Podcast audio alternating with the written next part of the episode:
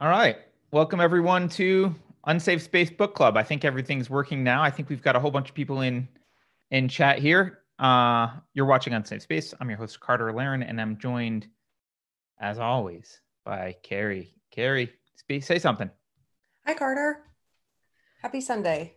Happy Sunday. Oh, so, we, sh- we should say it's uh, happy birthday to Chris in the U K. I don't know if he's able to join us today, but it's his birthday. Oh, okay, cool. Well, Carrie... Um, I think, was this your book pick? I feel like it was your book pick. Um, I'm sorry. No, it was fine. Yeah. It was a good book. Okay. It was a good pick. Uh, yeah, it was tough read. But let's, it's, we're talking, we're going to talk about Ordinary Men, Reserve Police Battalion one oh one, and The Final Solution in Poland. So right away from the title, you know, it's not going to be a fun read, uh, by Christopher Browning. Um, and we've got, I don't know, probably a dozen panelists today, a dozen people in book club.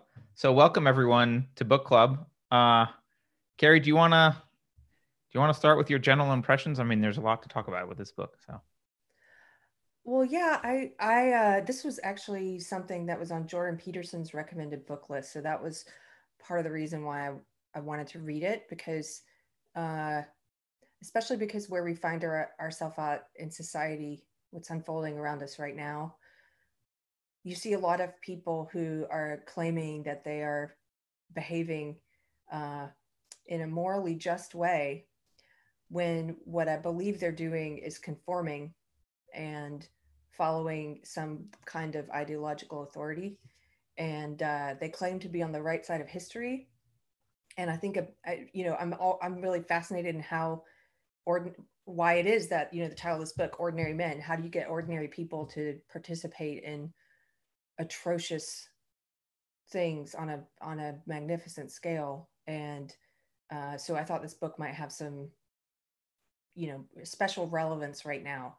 And I think uh, I think one way in which people, you're able to motivate people to behave in evil ways is because of a lack of introspection that we have about our own capacity for evil. And so people who um, a lot of the people on the, I would say like the S J W left or the authoritarian left at this moment in history, I think they believe they are acting, they believe, a lot of them are acting in good faith. They think that they're on the, you know, that they're, they're doing something moral and just. And because of that lack of introspection, I think it, it sets them up to maybe start participating in the exact opposite without realizing they're doing it. Um, so that was my reason for picking this book. Overall impressions, um, it was a lot of dates, and there was so much, it was so thorough and so factual with so many dates and numbers, and that it was hard for me to retain a lot of information until he got to the part about, um, you know, conformity and authority and the studies about, uh, about the psychological process of being indoctrinated ideologically. So that was my favorite part, which was towards the end. Yeah, it it you? was like, uh, I did find it uh, a little bit too military history at the beginning of like, this battalion did this and that battalion did that. And that was a little bit difficult, but I didn't find the thing that, that I, I mean, I'd love to hear from other people, but the, I didn't find the psychological analysis portions to be new, or the description of the atrocities. Like they were in line, they, like they were what I expected, but, um, but what I really, what resonated with me, what I really liked, especially reading this now, is that when he got to the analysis sections, um, and both in the afterward and the, my, my version had a twenty-five years later thing section. Um, I felt like what he was saying is very much in line with what we have been saying about the modern left. And it was, the parallels were quite striking to me. Um, And I mean, we can talk about some of them later, but I, I highlighted a bunch of sections that were just, you could have been writing them about the modern left today, but he's writing them about Nazis in the early nineteen forties. And um, and that was pretty scary. And right down to like the criticisms, the guy Goldhagen that was criticizing him, basically he was doing the univariate fallacy thing. Nope, there's only one reason, and this is what it is. Stop making it complex. The Germans are bad, bad, bad. Like that's basically his reason, right? Which is, to me, smacks entirely of what the left says. It's like, it's that univariate solution to everything and no nuance. And, and, um, that's what I really liked about this book, is the, the, the, the analysis really resonated with me and seemed to really parallel everything that we're saying about the, the left. Yeah. Who else is here? Well, Anybody so else have some, go ahead. Yeah, I'm here, Christina. Hi, Christina. Um, I read, before I read this, I read, I think it was Roy Baumeister. Uh, he wrote Violence, Inside Human Evil, Inside Human Violence and Cruelty. And I think that that really, really breaks things down. And he breaks down evil into like instrumental evil, um, ideological evil. And that th there are different kinds of evil at play. Like some of these people were doing it because they wanted um, security in their jobs. Some people were just convinced that they're going up against bad people. And I think what we're facing right now is the ideological evil, where people have convinced themselves that their cause is so just and they are fighting people who are so bad that then anything you do becomes justified. And I think you've heard where terrorists say, you know, they'll go, how can you blow up a building full of innocent children? And they'll go, there are no innocents. And, um, you know, that's where it's really easy to get sucked in, to where you start viewing your opponents as being so evil and your cause is so just that anything you do is justified. And we see that in Antifa, where they've got that by any means necessary. You know, they really have sold. Something I noticed is liberals tend to assume people are inherently good. This denies personal responsibility, and it makes crime, poverty, mental illness, and suffering always the fault of an imperfect society. Therefore, the logical solution is we have to remake society out of utopian impulse. And Antifa is sitting there going, we need to impose socialism, environmental rationing, et cetera. It's like, you haven't looked at history of how racist socialism and communism is, from the Soviet Union persecuting and relocating ethnic minorities to China rounding up the Muslim Uyghurs. And they're trying, and when you sit there and try to do utopianism and you don't end murder, and you don't end corruption, and you don't end dissidents, okay, we're going to have our scapegoat group that we blame. For a lot of European history, it was the Jews. The Soviets also blamed the kulaks, who were the middle-class farmers that were a little bit better than the peasants. Uh, you've often seen blame of the religious, which is also happening in our society. Uh, you get blaming of various political groups, hence the demonization of conservatives right now. And it's like, we want utopia. We want a perfect society. You're in the way. You're, we're good. We want it better. You're evil. If you don't go along, we have to suppress you, oppress you, or kill you to get paradise on earth. And that's the logical flow you see. And I'm quoting a lot from Peterson, but from other sources as well, from Pol Pot's Cambodia to Antifa and By Any Means Necessary today. The only solution for them is more liberal power, more liberal government, all in the name of creating perfection. And history doesn't matter. That's not real communism. History doesn't matter. We're different. Yeah. One of, one of the things that struck me was the, you know, the, in the analysis, the, the author specifically talking about how the Nazi culture rejected the Enlightenment and rejected Enlightenment values, um, which is, again, what we're seeing from the radical left today. I mean, um, just remember we talked the other day about how individual rights is now uh, considered dog whistling for, for quote, white supremacy. Uh, well, I'll, let me just read this passage in um, on my version. It's page two seventeen. It's in the afterword. And it says, it was precisely the Nazis' demolition of democracy and the restoration of an authoritarian political system, emphasizing communal obligations over individual rights, that gave them legitimacy and popularity among significant segments of the German population. It's exactly that. It's it's basically what he's saying is it's collectivism over individualism that enabled all of this behavior. And, um, you know, I just finished reading Mil- uh, Stanley Milgram's book about the prison experiment, or sorry, uh, the Milgram experiment. And um, it's, it's fascinating to me that both you could see in this book, both the appeal to authority happening and the, and the conformity pressures that the soldiers had.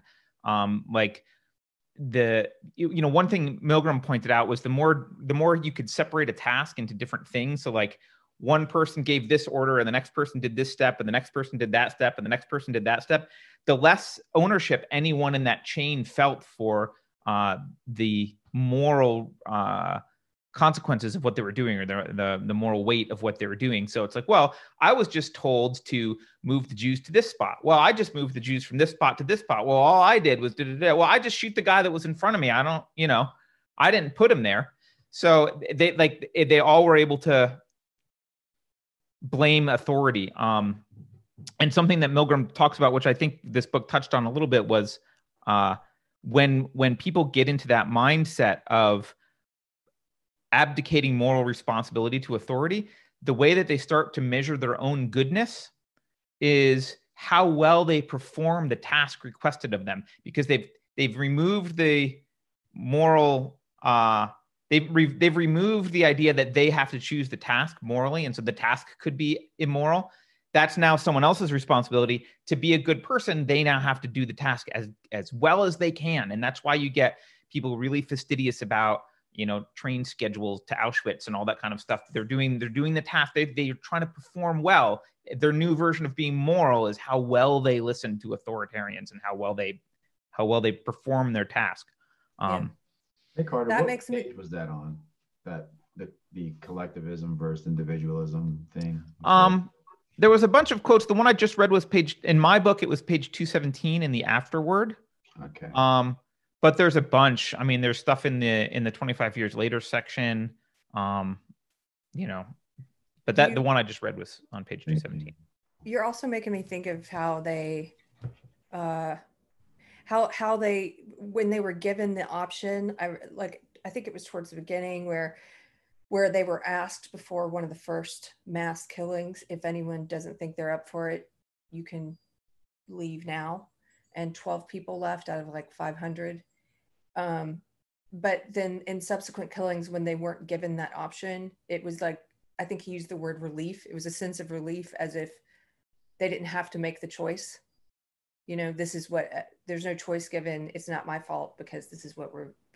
Yeah, that was one of the things that Milgram noticed, was that like when the people were performing the tasks, they almost all of them found the tasks very distasteful.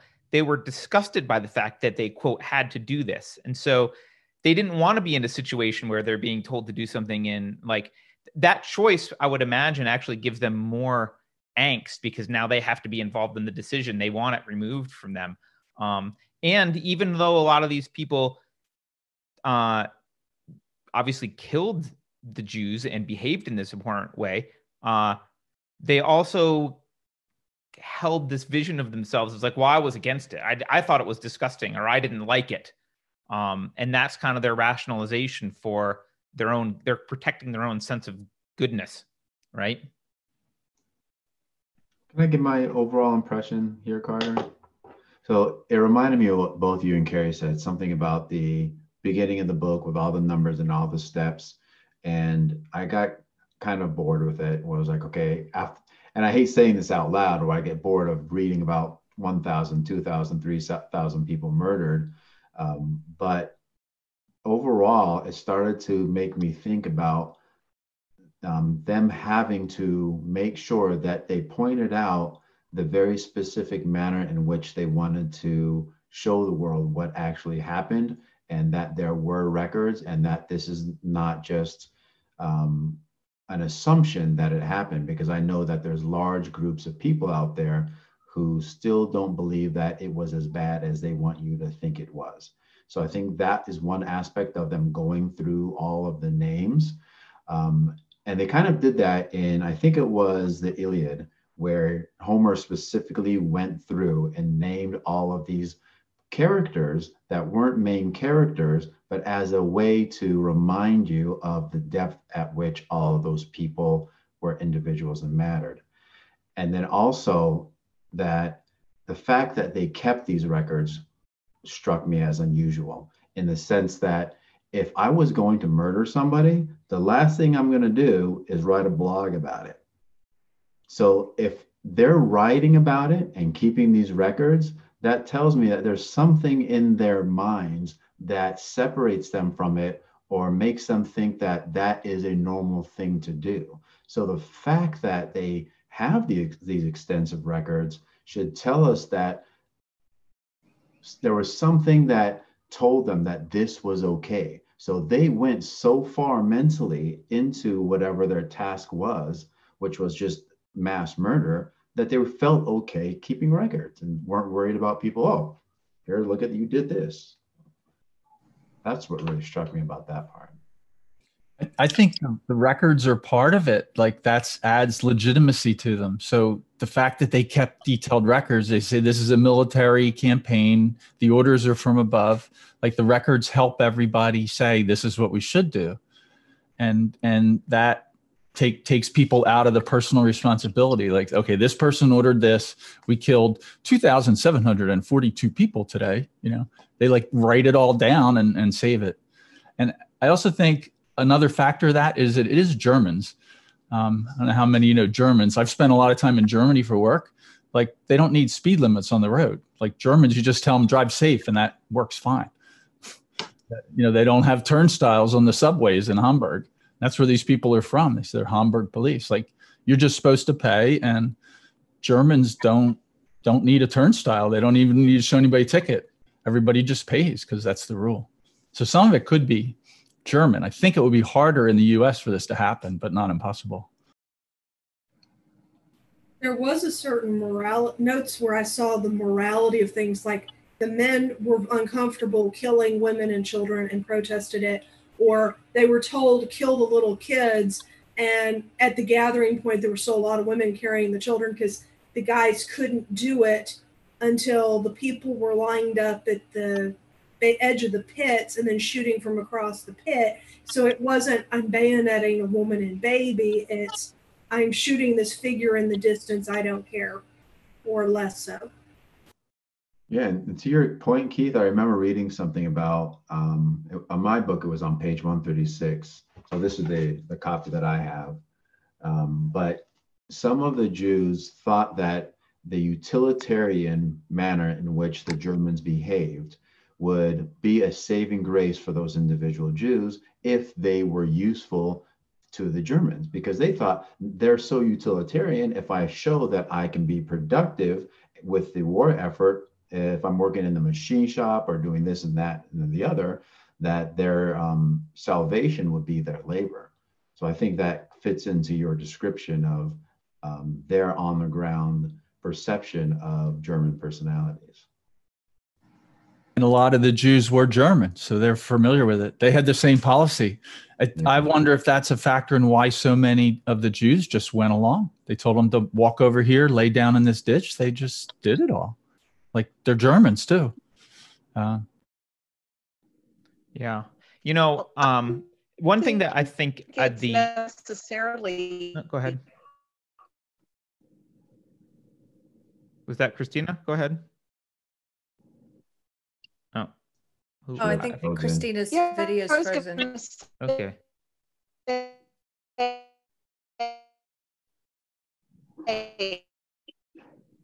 Yeah, I think Christina's. I can't um, hear Christina. I don't know if other people can.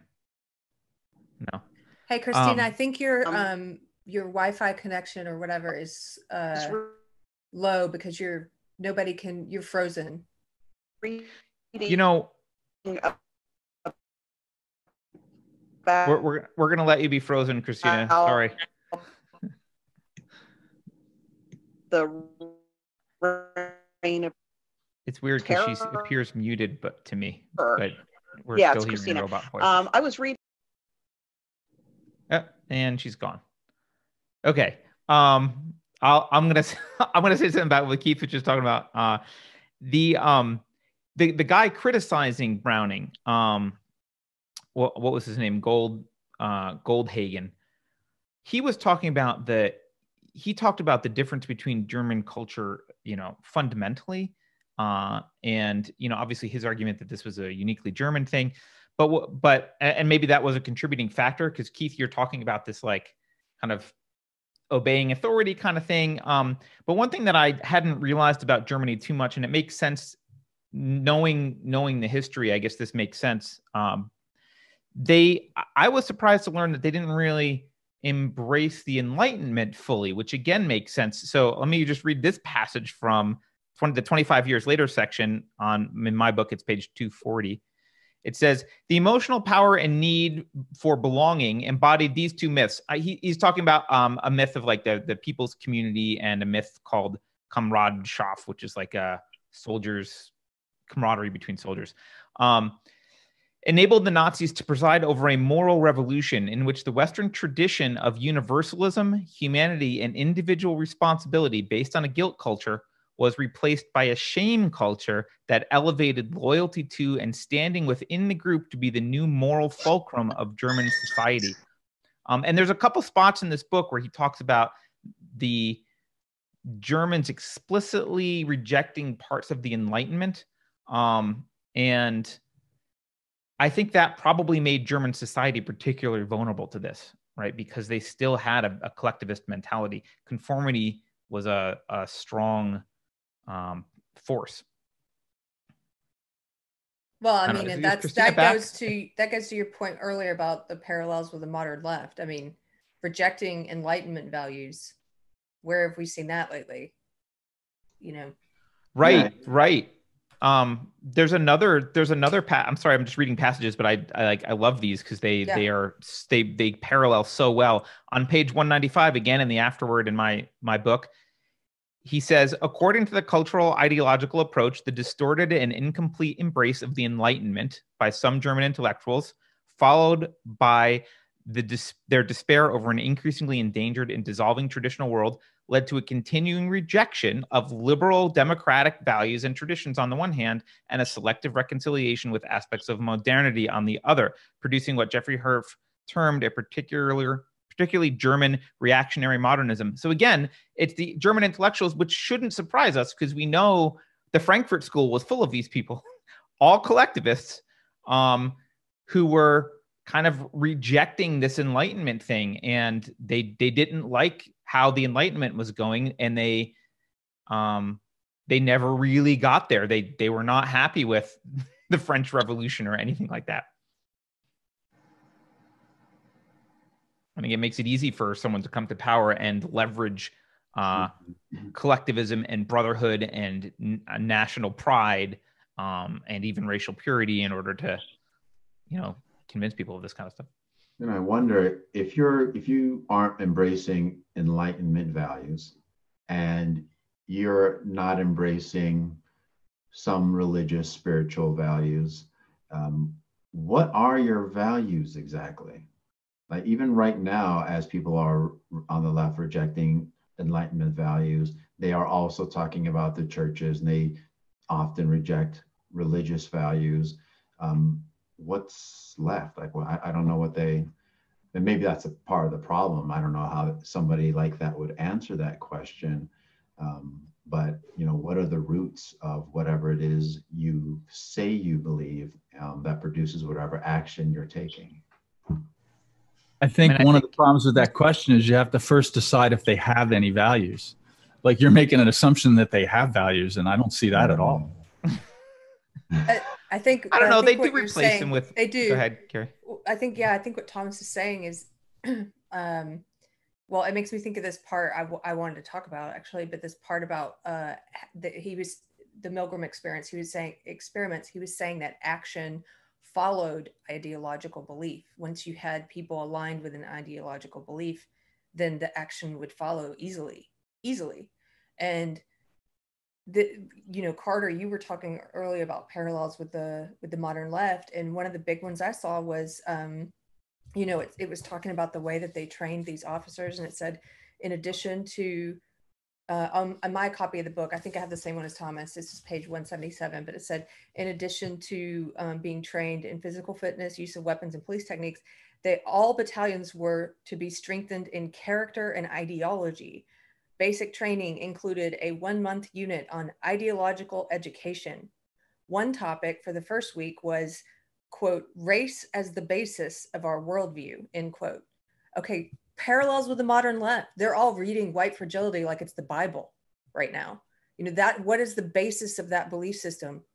Race, it's the same thing. Race, sex, identity is at the, is at the core of the belief system that you're supposed to look at the world, well, the same way as they said here, race. Race is the basis of our worldview. Um, but then it goes on and says, officers were required to attend one-week workshops that included one hour of ideological instruction for themselves and one hour of practice in the ideological instruction of others. What does that remind you of? I'm in a ton of S J W groups. This is what they're doing. Yeah, they are, they are, ev well, yeah, there's evangelicals, they're, they're leftist evangelicals, the ones that, yeah, that I'm seeing right. around me right yeah. now. Yeah, exactly. They're like, all these companies now, I know, um, I've heard from people, I know Doctor K on her show was talking about having heard from people who, uh, their workplaces are requiring them to receive ideological instruction now. Oh, we've seen how police departments sending out things asking for ideological instruction. Yeah. Yeah. yeah. By the way, Carrie, now. I had that exact quote highlighted as well. It's so poignant. Yeah, it's like, I, I feel like, oh, that's exactly the left right now. Race as the basis of our worldview. Yeah. Okay. And everybody needs to be instructed. I don't know if you guys saw, but saw this, but I went to the Unsafe Space book club page on Facebook yesterday, just to see if anybody had questions about joining the chat. And uh, at the top was a sponsored ad. I took a screenshot of it from Facebook.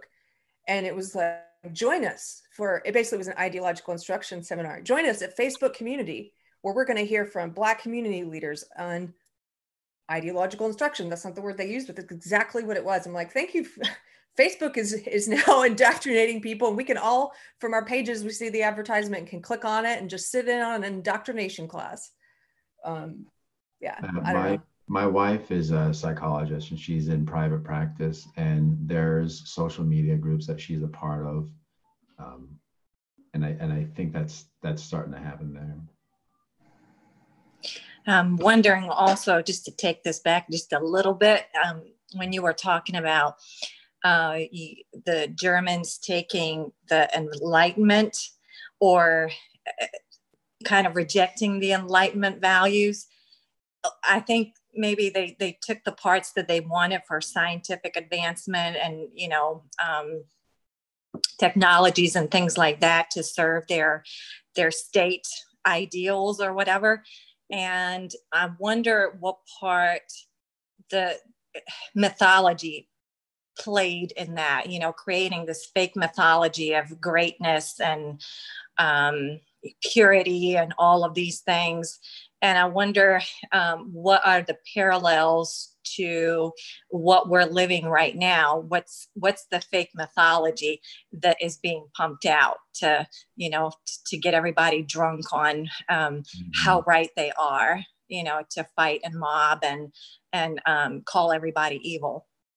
I, I think it's very much what we would call the Messianic tradition, where there's in Christianity and Judaism, there's a Messiah coming. So we're moving towards a better situation for the world.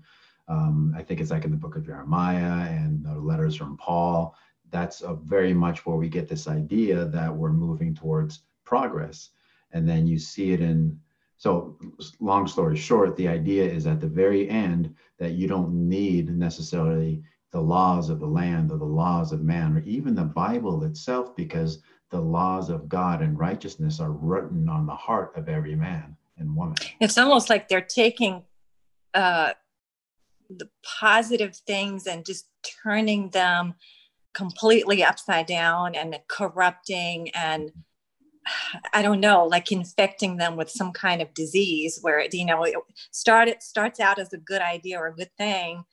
Um, and then they just, just use it for their nefarious Yeah, well, even with purposes. That tradition, you can see exactly where they take it, because the Marxist tradition says exactly the same thing in some sense, to where socialism goes to communism, then the state, which is the law, dissolves because all people are on board with the program. So the law is written on your heart. You don't need it anymore because everybody is a good person. So uh, there's a lot of that right. tradition that's already woven into like their ideology. So they're taking what Marx says and saying, yeah, that's good stuff, which has already been going on for thousands of years.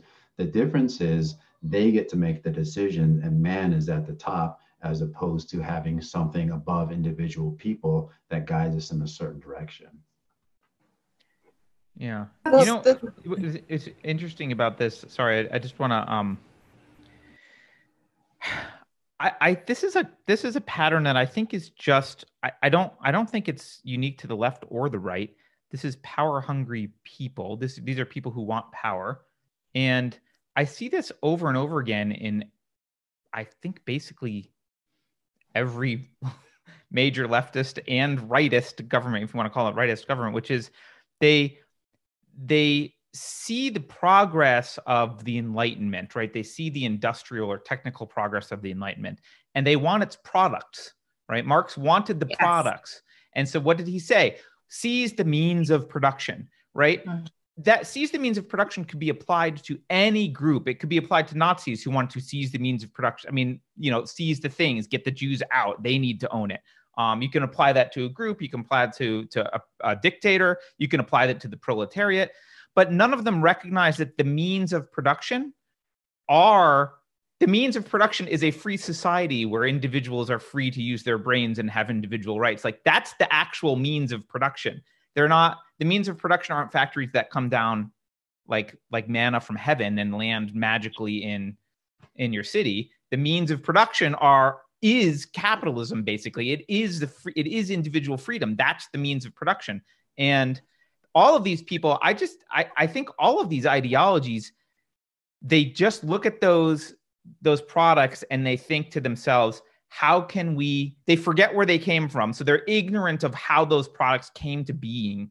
And now that they're here, it's like a, it's like a, a savage, right? Who like doesn't understand how the cell phone works, but now that it's here, he's going to use it to hit a rock or whatever. Like he's, he needs it for something. So they want to grab the stuff that they don't understand the origins of for themselves and use it to propel themselves into power. And some of them do it through appealing to the proletariat. Some of them appeal to German nationalism.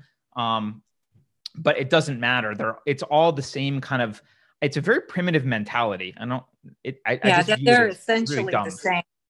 Um, I grew up in Lithuania, which was part of the Soviet Union for, you know, fifty years or so. And, um, I saw the, I saw I was about thirteen when all of that changed, and it really is the same. And I remember, um, you know, just in history classes, it was always, you know, the Nazis were horrible, they were bad, they were evil, but somehow the communists didn't get the same bashing.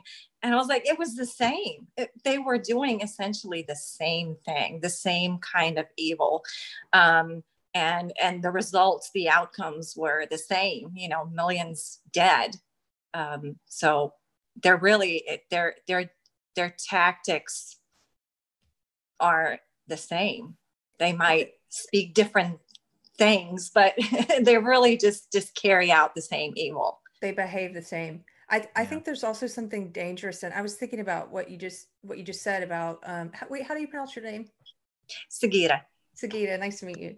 I was thinking about nice what you said about how you were taught that they're evil, right? And we, and here in the States, of course, we're taught, of course, Nazis are evil.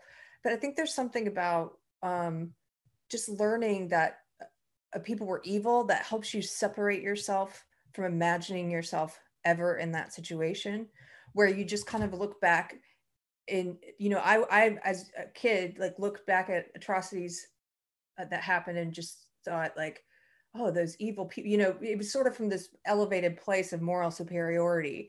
And, and I think that makes us, um, I was thinking about where we're at right now in society and how I think a lot of people have just imagined that we could never end up, that this could never happen. Something like this could never happen, right. Never happen at this time. and that those were evil people and we're so evolved and we're so, you know, different than them. And, um, and, and one of the things that, you know, I did at least learn about the evil of Nazis. I did, like you, I did not learn about the evil of what happened in the Soviet Union, of communism. Uh, we weren't taught about it in the same way. But one of the things about learning about the, the evil of, of the, the Nazis was that it was always presented to me as something on the right, um, instead of it just being presented as authoritarianism or as what it was, which was National so- Socialism. Um, and it and it also, um, I, I just wanted to read, I, I don't want to hijack this, but I wanted to read one, one quick thing that totally relates. This is, this is a piece by Samuel Sey. Uh, we got to interview him on the podcast for an episode Deprogrammed. And he wrote a piece called Social Justice is a Threat to Human Rights and the Gospel. He writes a lot from the Christian perspective. But he says, um, he talks about uh, in nineteen twenty, this young activist who organized a public meeting in a major city inside the hall, which held hundreds of poor and underprivileged people. He delivered a speech describing how his ethnic people were oppressed and burdened, exploited and betrayed, excluded and bullied by a more privileged group. And then he goes on to quote Hitler. It, it, it was Hitler. Sorry, I gave it away. But he quotes this activist, Hitler, who said, "We do not believe that there could ever exist a state with lasting inner health if it is not built on internal social justice. And so we have joined forces with this knowledge. We realized that if this movement does not penetrate into the masses to organize them, then everything will be in vain. Then we will never be able to liberate our people, and we will never be able to think of rebuilding our country."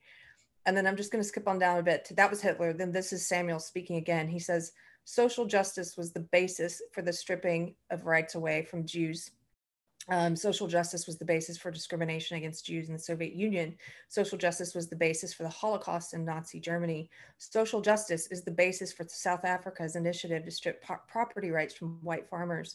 Social justice is the basis for stripping a preborn baby's right to life." Um, That last one, of course, he's making a pro-life argument there, but uh, I think his point being, when I when I first read that, I got chills because I had never learned about the Nazis as being like, as people believing they were carrying out something good, something that had to be done. You know, it was always like, these evil people, how could they do that? Well, how do we? How are these people now? When I look around me, I'm like, these people are perpetrating, they're pushing forward an evil belief system, my old belief system, into the world. How are they doing it? How are they getting companies and corporations to speak it? How are they getting, you know, soccer moms and churches to preach it? But they think it's something good that has to be done. They think it's to liberate people. It's it's mind-blowing. Where did you read that, Carrie? It's a piece by Samuel Sey, S E Y. We can put it in the link after after the discussion. Um, it's you. called Social Justice is a Threat to Human Rights and the Gospel.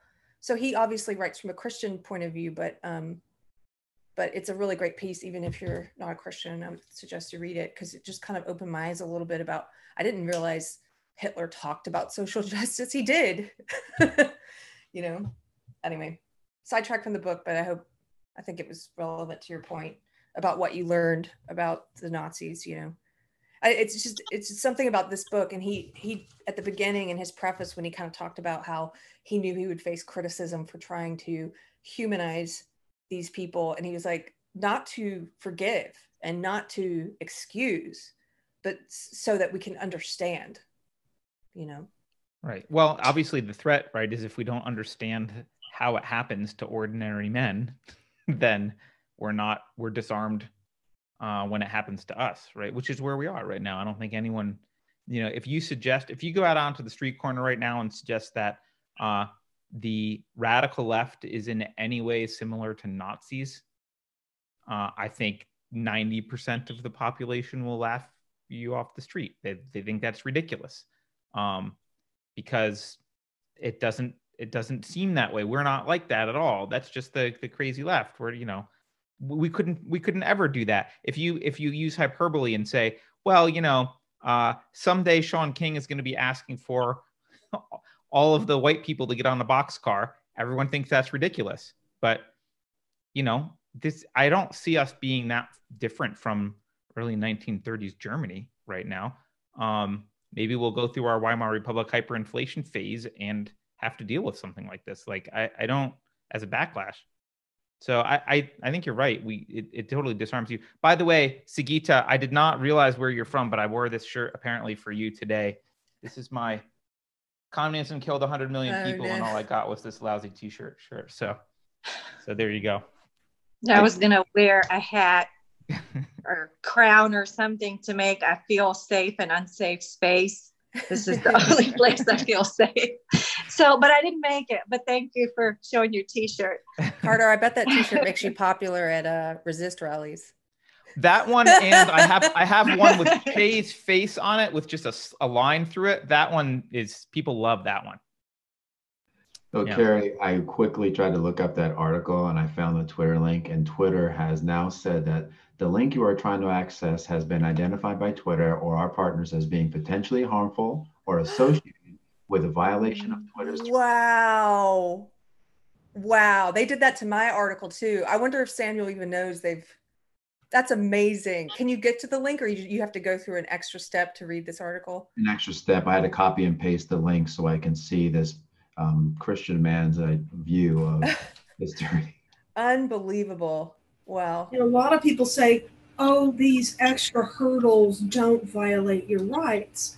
Well, big tech and Google ads and such provide a lot of data. When you require them to copy the link and post it in a browser instead of just clicking it, when you throw up the interstitial warning of this is offensive or this is, uh, you know, fact checks, they know that you're cutting into twenty, thirty, fifty, eighty percent of the traffic and the readers. That's why they do it, is we're not censoring it. We're just getting in the way, knowing that we're hurting its reach. Yep.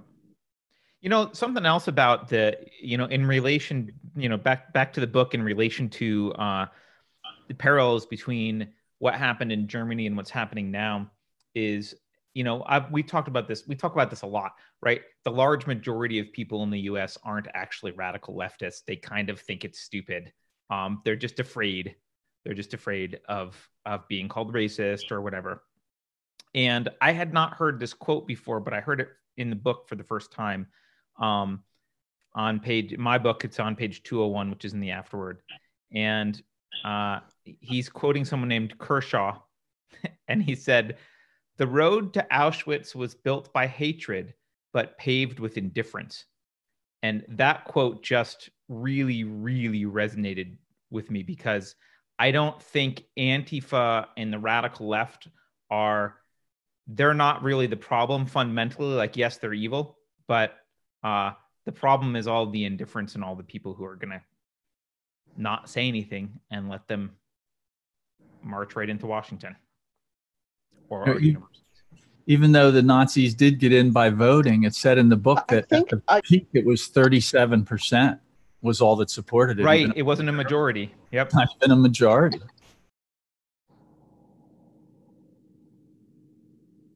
Well, there are some that just make make it palatable, almost fashionable, and make a conscious choice to follow that ideology, and then others feel as if they're, you know, they're somehow uh, in the wrong if they don't say something, or, you know, I, I don't know what draws people into it. But the majority is really just bystanders, kind of like in the book too, um, you know, just standing aside, even those who didn't participate in the atrocities or the killings, they kind of stood aside, almost feeling innocent, like they didn't do anything wrong. Right, right. Oh, oh, I didn't actually, I wasn't the guy who pulled the trigger. I was the guy who, mm. you know, guarded this thing over here. It's mm-hmm. like, okay, well, you know, um, yeah, yeah. And they took, you know, as far as ordinary men, they took mostly policemen. They're like city policemen, mostly from Hamburg, and got them to do that. And something that's a little scary is when the war was over, almost all of them went back to being policemen in Hamburg. Yeah. yeah, and a lot of them, I know, like when he mentioned what their jobs were, because they were reserve policemen, so they had they, a lot of them were um, had other jobs. So it would say, you know, this police officer, da, da, da, a barber, you know, or this police officer, an accountant, and it's like and a dentist, you know, it's just some something mind blowing to imagine you know, this dentist who's who, who's sh killing people. I, I don't I don't know. It just yeah, and actually, it's, I mean, some of them even cited their jobs as reasons why they were like could not they, they got away with not actually doing shooting. Like, well, I didn't have to worry about a career in the police because I had my other business to go to, so I could sit back and just, you know, lead people to the grave but not shoot, right? Um, and that was their moral justification, I guess, or their practical justification. And he does he does repeatedly mention that it was a random cross section, but I don't think that's a random cross section. Like, people who volunteer to be police or join the police force or or even a reserves, that's not a random selection. Like, that's well, his argument. No, but his argument was it was random because it got you out of the draft, and I think that does massively randomize it, right? Uh, right. I would agree with you normally, but like I, I was thinking about that. I'm like, if there was a draft, and I'm, you know, I've got a kid and a wife. If there was a draft, and they're like, you can be a policeman where you'll probably get to stay home, or you have to go fight on the, you, or you could be drafted. I might be like, I'll be a cop. Right? I he, they didn't know they were going to get deployed to Poland. They were supposed to be st kind of staying in Germany, right? Um, I mean, I might not actually, but a lot of people might make that decision of like, I'm going to hedge my bets here, right? I'm going to be stuck, sucked into sucked into this war one way or another. I might as well do it in the safe, a quote, safe route. And I was struck by how quickly the mindset changed, because some of the some of the Jews were fighting alongside in World War One. Uh, with them in World War One, and then twenty years later in nineteen sixties, it was unthinkable that they could have had that mindset to look at the Jews the way they did. And that was a what a forty, thirty, forty year span of how quickly things changed. And of course, now with our modern technology, things can change within three days. It's astounding to me. It's chilling. You're right. The time elapsed is not very long. No. You know. And it seemed like the Nazi leadership was aware of the generational differences between attitudes when they were trying to figure out who should be doing this and who should be doing that. I think they, they seemed pretty aware, like, oh, these kids grew up, so they're going to be more indoctrinated. They grew up in this time. And these other people are going to have a harder time doing this stuff. So, yeah, um, the, the Hitler youth. Well, look, look, who yeah. are we indoctrinating right now? Who's leading this? They're always talking about the youth are leading this movement. Who's leading S J W ideology right now? The youth, because we've indoctrinated them, and now we're indoctrinating them at an even younger age into this belief system. So who knows where we're going to be at when the people who are now the kids who are like in kindergarten, first and third, second grade right now, those kids, what's going to happen when they're the leaders? Yeah, in thirty years, I shudder to think what what well, they'll he do. Did, he did say that. Um, The younger people were more interested in the killing and, and in improving their, their situation in this police battalion. Um, he also said that a lot of the people who joined up for this were, I can't remember exactly how he put it. I only read about fifteen percent of the book, to be honest with you. Um, he said that they did not, like say, they did not have their own businesses. And I don't know if you've noticed this, but a lot of the people on the left, they don't have their own businesses. They work for other people. Most yes. of the people I know on Facebook have their own businesses or have some kind of an interest in what they do. Um, so I think that that made a difference then, and I think it makes a difference now. You're right. They're not creating. Mm-hmm. Yeah. I thought it was interesting that the police demographics of the population they were using was very similar to our current one of it's local guys with a high school or slightly better education, and it was dominated by guys in the thirties and forties with kids. And then they bring in the ideologues in their twenties who were pure believers and went, this is your new diversity training seminar, and the true believers are going to be the new heads of the department because they're so much more educated than you. You know, it, yeah. it, just to to underscore this point that this can kind of happen anywhere, and like I think we tend to, I don't know if it's just Americans generally, but I think we tend to think that like, oh, look what those communists did in Russia. Look what look what Pol Pot did. Look what Mao did. Look what those Germans did. Um, if you read about World War One, I, I mean, just read fourteen eighteen, or even if you read other losses, uh, us. Th we Europeans were pretty horrible and atrocious. Like, we did some absolutely disgusting, horrific things to people. Um, like, it is not unique to one culture.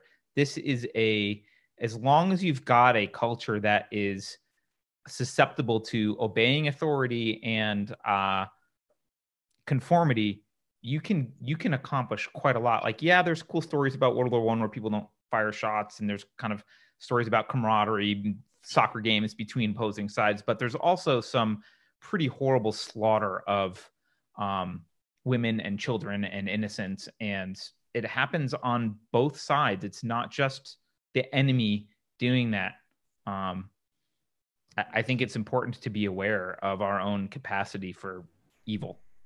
Yeah, the, the idea that it can't happen to Americans is wrong. Like, I, you know, they brought up the My Lai massacre in, in Vietnam, where like one hundred U S servicemen killed like five hundred people, mostly women. They raped them, women, children. They just shot them in ditches. It's exactly the same. Uh, yep.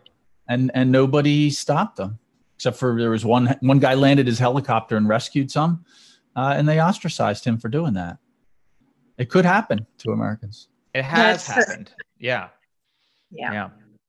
yeah. It's so devastating. I thought, no, go ahead. Sorry. No, I thought it was pretty telling when I first read the, when I read the book at the beginning, the first time the Reserve Police Battalion was offered the opportunity to step away, like Carter was saying, right? They, they were told, hey, we're going to do this. If somebody is not able to do it, step out. Now, at that time, they probably didn't know that nothing was going to happen to them.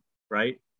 The other thing I remember is that a lot of these guys were, they had not been indoctrinated like maybe the younger people, because they were an older group. So it shows you how easy it was after the first time they did, or they started participating in this, how they assumed that mentality. And they, like you said, moral authority wasn't their own anymore. They're like, yep, yeah, they told me to do this. I'm almost like an extension of the leader or the head who's telling me that I have to do this. And they sort of put, they didn't think about it. I mean, this book should be something that every person today should read, because we cannot forget that this type of thing can happen. And uh, like you said, right now, people don't believe that something like this can happen. And that's the thing that it can really be very, very dangerous. You know, yeah. How history repeats itself. Yeah. So we, yeah, and Man, Manu, can I just say something quickly? Manu, Manu, yeah, Manuel, Manny, Manu, nice Manu. to meet you, Manny. Nice to meet you too. Um, something about that, like you said, they got they, how they kind of got inured to it after the first time. It became normal for them. The really abnormal became normal. But did anyone else notice, like, just how often in in the detailed part of the book where it gave all the dates and all the different massacres, and just how often it talked about how drunk they were getting all the time, and they would bring alcohol, because how do you deal with that? You know, it's like you just check out. Like, so many of them just getting wasted, and um. It's a way to deal with cognitive dissonance, right? right. Is, is to is to check out. Absolutely. But the, the other thing that I that I wanted to point out, though, is that it didn't, and, and I think this is this to me is quite fascinating. It was something that Milgram touched on, and I think it was in this book as well. They don't just get callous to the behavior. They they start, in order to make themselves feel better morally, they have to start telling themselves a narrative that the person deserved it. And it becomes easier and easier because, well, I did it before. If they didn't deserve it, that makes me a bad person. So they must have deserved it. So therefore they deserve it now in the future. And like, it's a self-perpetuating, you get, you spiral into this, this really, really evil mentality where you believe that what you're doing is righteous. And it might've started with, I'm not so sure, I feel pressure, I did it, now I have to justify it. And that, that just gets, us, that's a slippery slope that just leads you to, you know, But, and it's almost it. We're going the opposite direction here, because they had to rationalize doing something they knew was bad, and look how far they went with the violence.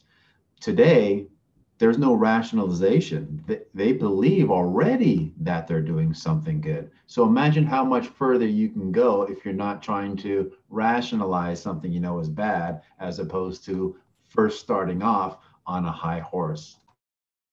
And That's the, a the scary thought, Thomas. It is. Yeah, it is. Sorry. The but the normalizing of it, like the, the the honeymooner, you know, the pregnant wife who wanted to watch, that was very disturbing.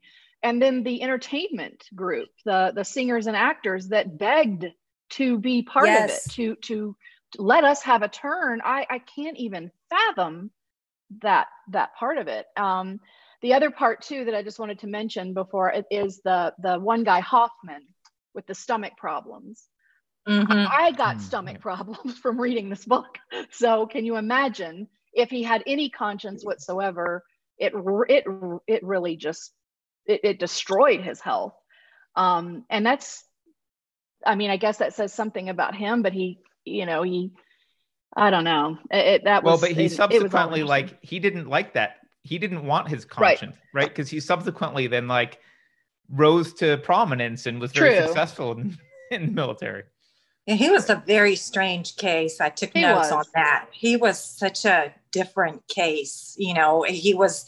He was always saying how, you know, oh, no, don't take me off the job. I'm I'm all in it. And then he wouldn't participate. So what was going on there? He was very different from all the others. What was interesting was he his illness was bad enough that he probably could have gotten a medical exemption mm-hmm. where they said, we're going to remove you from active duty because I don't know if it's irritable bowel syndrome or ulcerative colitis or some para, you know, parasitic typhus attract worms. I don't know. But he could have gotten a medical exemption to get out of it and didn't. But he always took to bed whenever they were getting ready to mm-hmm. do something. So, you know, and then everybody started noticing that. So I don't know. And I think I, I wrote down it was vegetative colitis. I've never heard of that. That's really kind of interesting. Maybe he couldn't eat vegetables. I don't know. Well, it's funny. I think it said afterwards when, you know, he he kept insisting it wasn't fake and they thought it was fake. Like, what do you call it when you're faking an Ill- illness in the military? Like a, Hypochondria. Like yeah. Hypochondria. Hypochondria. No, there's something out there. There's some, there's a different term we use. Munchausen's? Um, No, no, that's it's like it's like a section something something when you do that. I don't know what uh, it is. Oh, a military term. Yeah. yeah.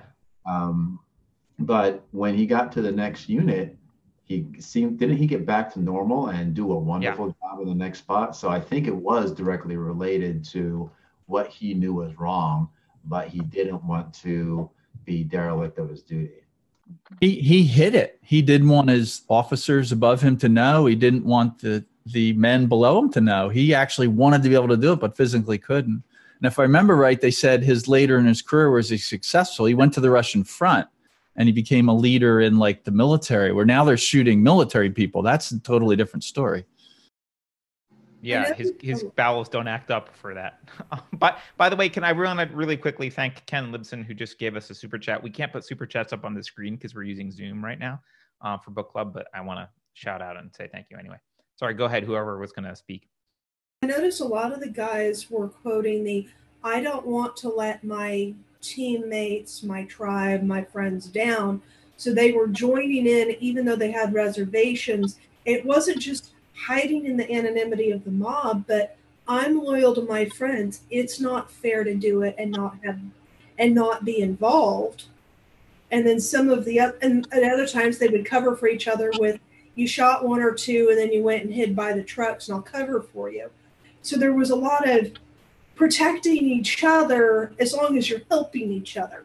But when one of the guys was trying not to, and the ideologue says, you know, make the ones who weren't shooting shoot.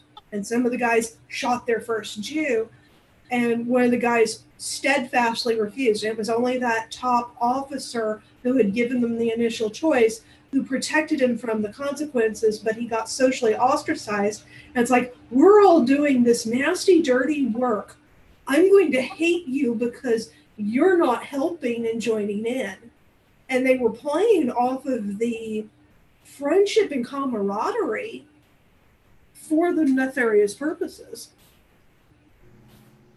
They talked about the, the social ostracism and, and peer pressure and being part of the group as, as being more important than the orders. That's what the author talked about, like that that was a major factor, that just you're in a group of buddies and you have to go along with what everybody's trying to do. Yeah, I thought it was interesting that he he pointed out that even the people who didn't participate or or avoided trying avoided participation as as quote much as they could. Um, they didn't do it on. They didn't like voice moral concerns. They accepted the uh, the classification as weak, right? They knew that because of the the peer pressure, they would be viewed as as weak stomached. And instead of saying, "No, I'm just morally opposed to killing Jews who are innocent," um, right. they they couldn't even make that argument. They just were like, "Yeah, yeah, I'm I'm, I'm weak. I'm going to be over here sweeping," or whatever they were doing. Um, yeah, I saw that, Carter. That what you're saying is that I have a, a section that I had highlighted, and I think what happened with those guys is they obviously didn't want to confirm conform to that, but they were not strong enough to sort of say, "I'm not going to do this," and so they were not challenging the other people who were. They they said, "Oh, I'm too weak. I can't do it." They were sort of downgrading themselves in front of everybody else, so they weren't, you know, challenging them, and that's what they did. And uh, the scary part is how something so horrible has happened to the point when individually each one of them probably at the beginning thought, "This is horrible, we shouldn't be doing this." They eventually justified it little by little, and they ended up killing millions of people. Yeah. You know, when um, individually they thought it was a bad thing, but at one point they, they basically let go of their personal values, yeah. right? And they yeah. conformed to what whatever the, the leadership was telling them to do. And, and it then was at easy. the end, yeah, sorry, go well, ahead. Well, no, it, just to play on what you were saying, it was also easier for them when they didn't have to look at an individual Jewish person in the face before they killed them. That that it, they found it easier when it was removed, where they all lined up and shot instead of being assigned one person. And then you talk to that person, maybe you learn something about them. Uh, that that to me speaks to the anonymous kind of mob nature of how it's easy to go after people right now online as part of this anonymous mob, and, and to behave in ways towards an individual that you wouldn't behave if you were sitting face to face with them at dinner. You know, you wouldn't treat them the same way you do online.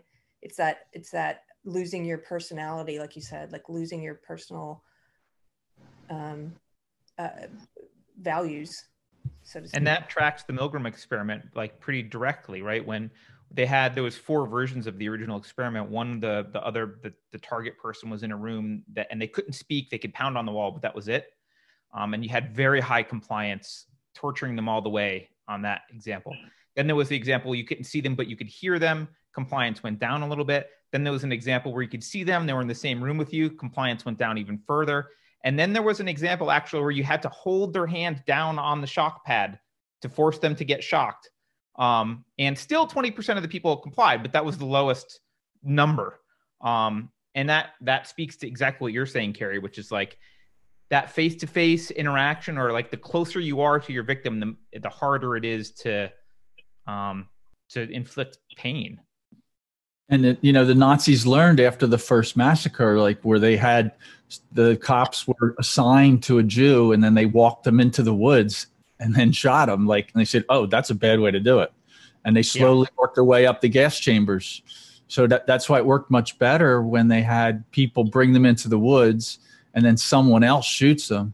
So they bring them into the woods, lay them down, and they shoot them in the back of the neck. Like, you don't even make eye contact, let alone talk to them. It makes it faceless. Yeah. And, and you know, one of the things that I was thinking was like this plus the Milgram stuff. Like, I was just thinking, if you are an evil authoritarian, Um, there's like a, there's a blueprint for how to make sure people, you like how to maximize, uh, compliance, right? And make sure you set up a, a certain culture and certain procedures and, you know, remove the victims in this way and split the orders up among different people. And like, it, it's a, it's a, it's a dark science, but it, the information is there. Um, Maybe we shouldn't be talking about this in public. They might treat it as an instruction manual. I think, unfortunately, I think they already know. Yeah, I think that since it seems that the natural inclina- inclination for people is to go in one of these directions, I think Brett Weinstein, and I think, Carrie, you shared the thing about the diff- about the groups and hunting the witches. Like, there's basically different, few different types of people that end up in certain situations. And I think that's the benefit of reading something like this, because all the people here on this panel probably would fall into some of those different groups. Um, and I know I probably would fall into, into one of the groups, maybe a group that I don't want to be a part of. But if I have a better understanding of what those groups are and what has happened, I can be- better recognize it and even work against my own inclination to do a wrong thing as well. That's exactly you know, right. No, go ahead. Mm-hmm.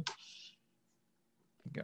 Well, okay. One of the things we need to do is to avoid getting sucked into the demonization of our opponents. That that really seems to be the key thing, is once you've decided that those people are so bad or they are so destructive that they have to be completely wiped out. I mean, and I can feel that in myself sometimes when I start seeing these thugs rioting, and I'm almost cheering for a semi to just plow through and send them all over the place, because I just get to the point where it's almost like I've lost sight of the fact that those are individual people. Most of them are probably teenagers or twenty somethings, dumb as mud, have no real appreciation for what they're doing. But I feel myself getting mad enough that I'd almost cheer somebody on that was going after them. You know, and and I have to pull back and and learn not to dehumanize them. Yes, that's the that's the difference, I think, between someone who's trying to live consciously and and someone who's just possessed by ideology or emotions or passions or what have you. Because it's it's um, like I was saying earlier about a lo- at the very beginning, a lot of the people I think who believe what I used to believe, my old belief system. I don't think, based on my experience when I was preaching that stuff, I don't think there's a lot of self-reflection there. And there's not what Jordan Peterson would call like uh, acknowledging your shadow and getting to know your shadow self so that you can fight against your shadows. It's like if you don't have any acknowledgement or awareness of the fact that every human is capable of evil and that you're capable of evil. If you're not aware of that and you think of yourself as like this truly good, this is why Carter and I have a disagreement where I say, I don't believe that people are good or bad. I just think we're all capable of both. And some of us live in one place more than the other, but um, uh, I, hold on, we need to clarify. But, okay. I don't think anyone's pure evil or pure good. I just think it's right. Appropriate linguistically to say so-and-so is evil. If they've ninety-eight percent of what they do is evil, you can say that without worrying about walking back your words and like, I don't want to call him evil. Like, well, it, it's a shortcut to be like, Hitler's evil. Yeah, maybe he was really nice to the waiter one time. It like, it doesn't matter. Like, in general, we can throw him in the evil camp. That's fine. I know what you're um, saying. I think it's just more of a self, um, it's it's a boundary for me personally, because like, was it is it Kristen was saying? I don't, or Christine, I don't want to get to the, Christina, sorry. I don't want to get to the point where it's just really easy for me to demonize people who believe what I used to believe and just think of them as evil. I do believe they're being possessed by an evil belief system, and I believe they are doing evil in the world, but I think a lot of them are, it's, they think they truly believe they're doing good. Like Thomas was saying earlier, it's almost scarier than this, because the, the, the I, this particular, uh, manifestation of this ideology is is I think it's I think it's more dangerous than anything we've seen yet, because it has effectively convinced so many people that it's good, that you know it's somehow they weaponized defense, they they took everything that it wasn't and they managed to create this mantle and this mask. That's what it is. It, it is what it isn't, right? It is this good uh, moral, anti-racist, anti-sexist, um, all for equality. And it's none of those things. It's the exact opposite, but it's done such a good job of selling itself as that. So it's almost scarier to me than what Hitler was pushing, because it, you know, people, people are, are bought into it and believe, you know, th- this is their, this is their moral belief system for a lot of people, that this is how they show they're a good person, is by preaching this stuff. Well, keep in mind, though, I mean, well, first of all, I want a clip of Christina saying dumb as mud so that I can play it over and over again in the right circumstances. Um, but keep in mind, it's hard for us to, it's hard for us to try and empathize or like understand what Germans in Nazi Germany were thinking and feeling. And, and you can get blamed for being a sympathizer for doing that. I, I think, I think actually the author even mentioned this, like, No, the idea is to understand them. And, and I think part of the understanding is they believed they were doing good as well. You know, Laura Higgins in, in chat just said to me, well, Carter's judging people based on their works. Yes, that's what I'm judging you based on. That's what you should judge people based on, not what they intend. Many of the Nazis intended good. They felt like they were doing good. They were completely wrong. Um, they felt like the Jews were evil and they needed to be wiped off the face of the earth and blah, blah, blah. Like, but those were all moral beliefs. They believed this as morally good, just like many people on the left believe that all white people are inherently evil and whiteness is a sin and should be like, it's the same, same thing. So I don't think it's helpful to say like, well, in our case, we have people who are morally convinced. They were all morally convinced. They all had a moral argument. That's what you used to justify. That's why you justify. No, I things. think they had a moral. I said that earlier. I do think they had a moral argument. That's why I said it's good to to look back. That I'm just saying now, like Thomas said earlier, the moral argument is even more advanced now. Oh, like these totally, people, totally it was hard for them. That. Yeah, yeah, that's what I mean. It was hard for them to do this and to justify this. They had to get shit-faced drunk. A lot of these guys, but but. Now it's evolved, it's advanced to the degree where, like Thomas was saying, it almost scares me about how much easier it would be to get people who buy into the ideology today to do some of this. Well, yeah. the the good people in the ideology, I think, the, the good left, the, I'm using good in quotes, but the, the well-meaning people joining the leftist crazy train, um, they're the people who get drunk, right? They're the people who shoot you but get drunk afterwards. It doesn't really help, but um, you know what? I, can I read a quote? This is not from the book, but then I'm gonna read a quote from the book. This quote is from, I know you guys have probably seen this. Project Veritas did this undercover thing and they had one of, I think it was one of Bernie Sanders' field organizers. His name was Kyle Jurek. Kyle Jurek said, so, so the, the journalist prompted him. The journalist said, guys like that, and he meant liberals. Liberals, what are we gonna do with liberals, basically? And Jurek responded, gulag. And then with a laugh, he said, liberals get the fucking wall first. That's what he said. Now, that mentality to me is exactly the mentality. Look at how, look at how Nazi Germany, there was, there was a spot in this book, I think on my book, it was page one eighty, where they listed the three main threats that were identified to Nazi Germany, of Nazi Germany. Now, one of them was Marxism. Obviously, they were fighting the Marxists, fine.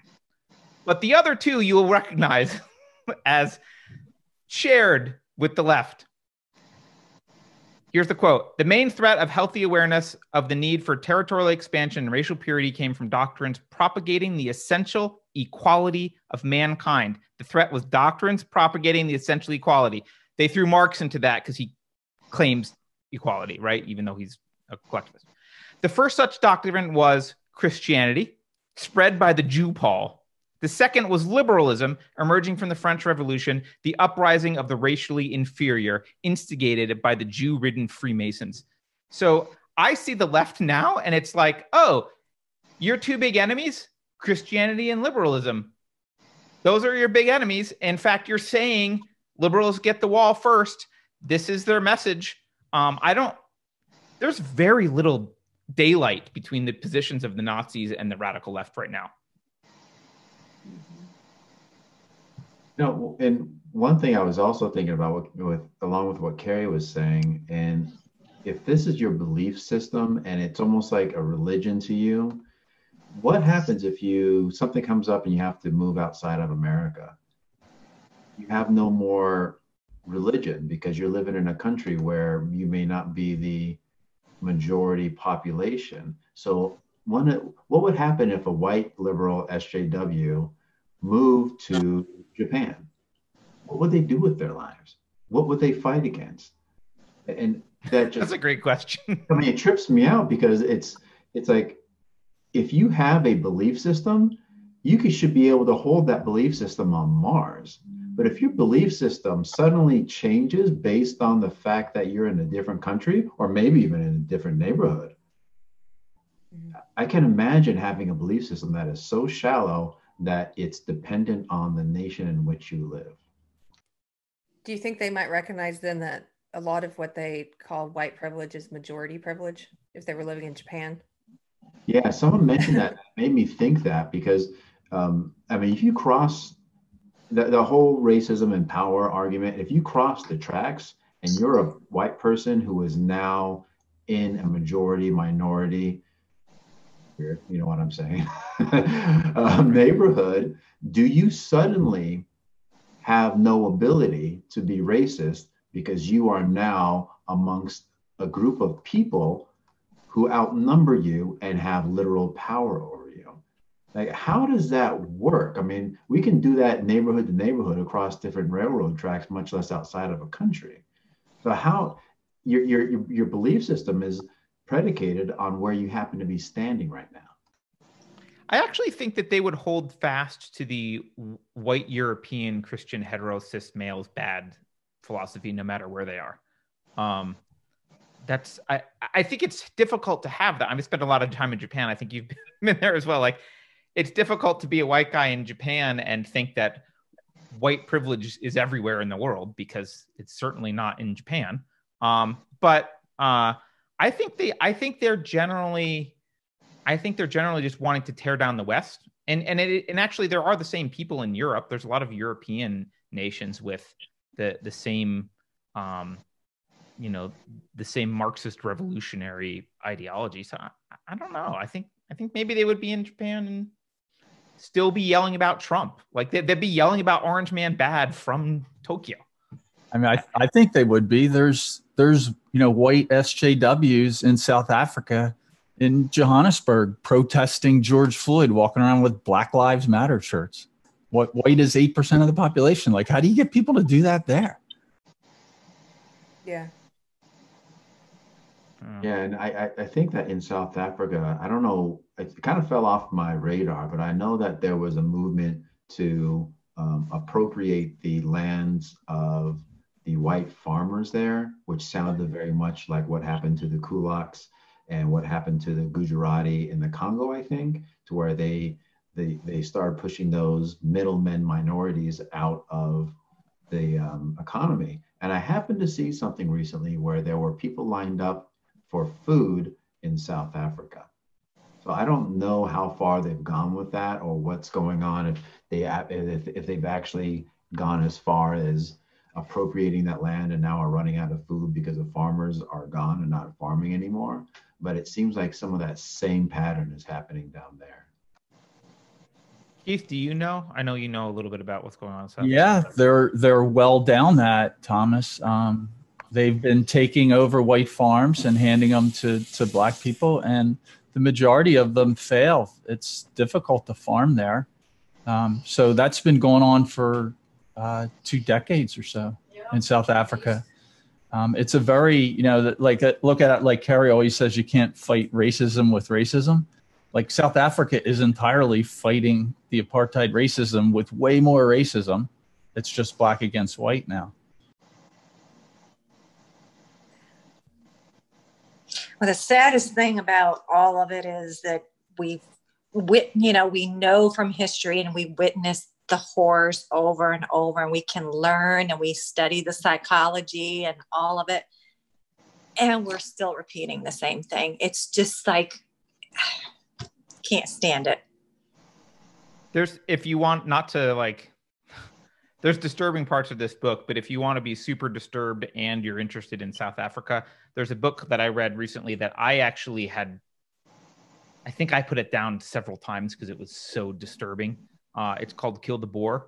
Um, that it's uh, it, it's about the farm attacks, and um, the level of brutality in South Africa right now is uh, it's worse than what you're reading about in Ordinary Men. Just leave it at that.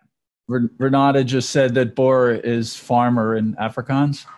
Um, right. So I'll tell Sorry, you some yeah. of what I know is because my girlfriend lived there for thirty-three years, like born and raised there. And uh, she left about ten years after Mandela took over because of what was happening. And now she's saying the same thing that Carter said on the last episode about China.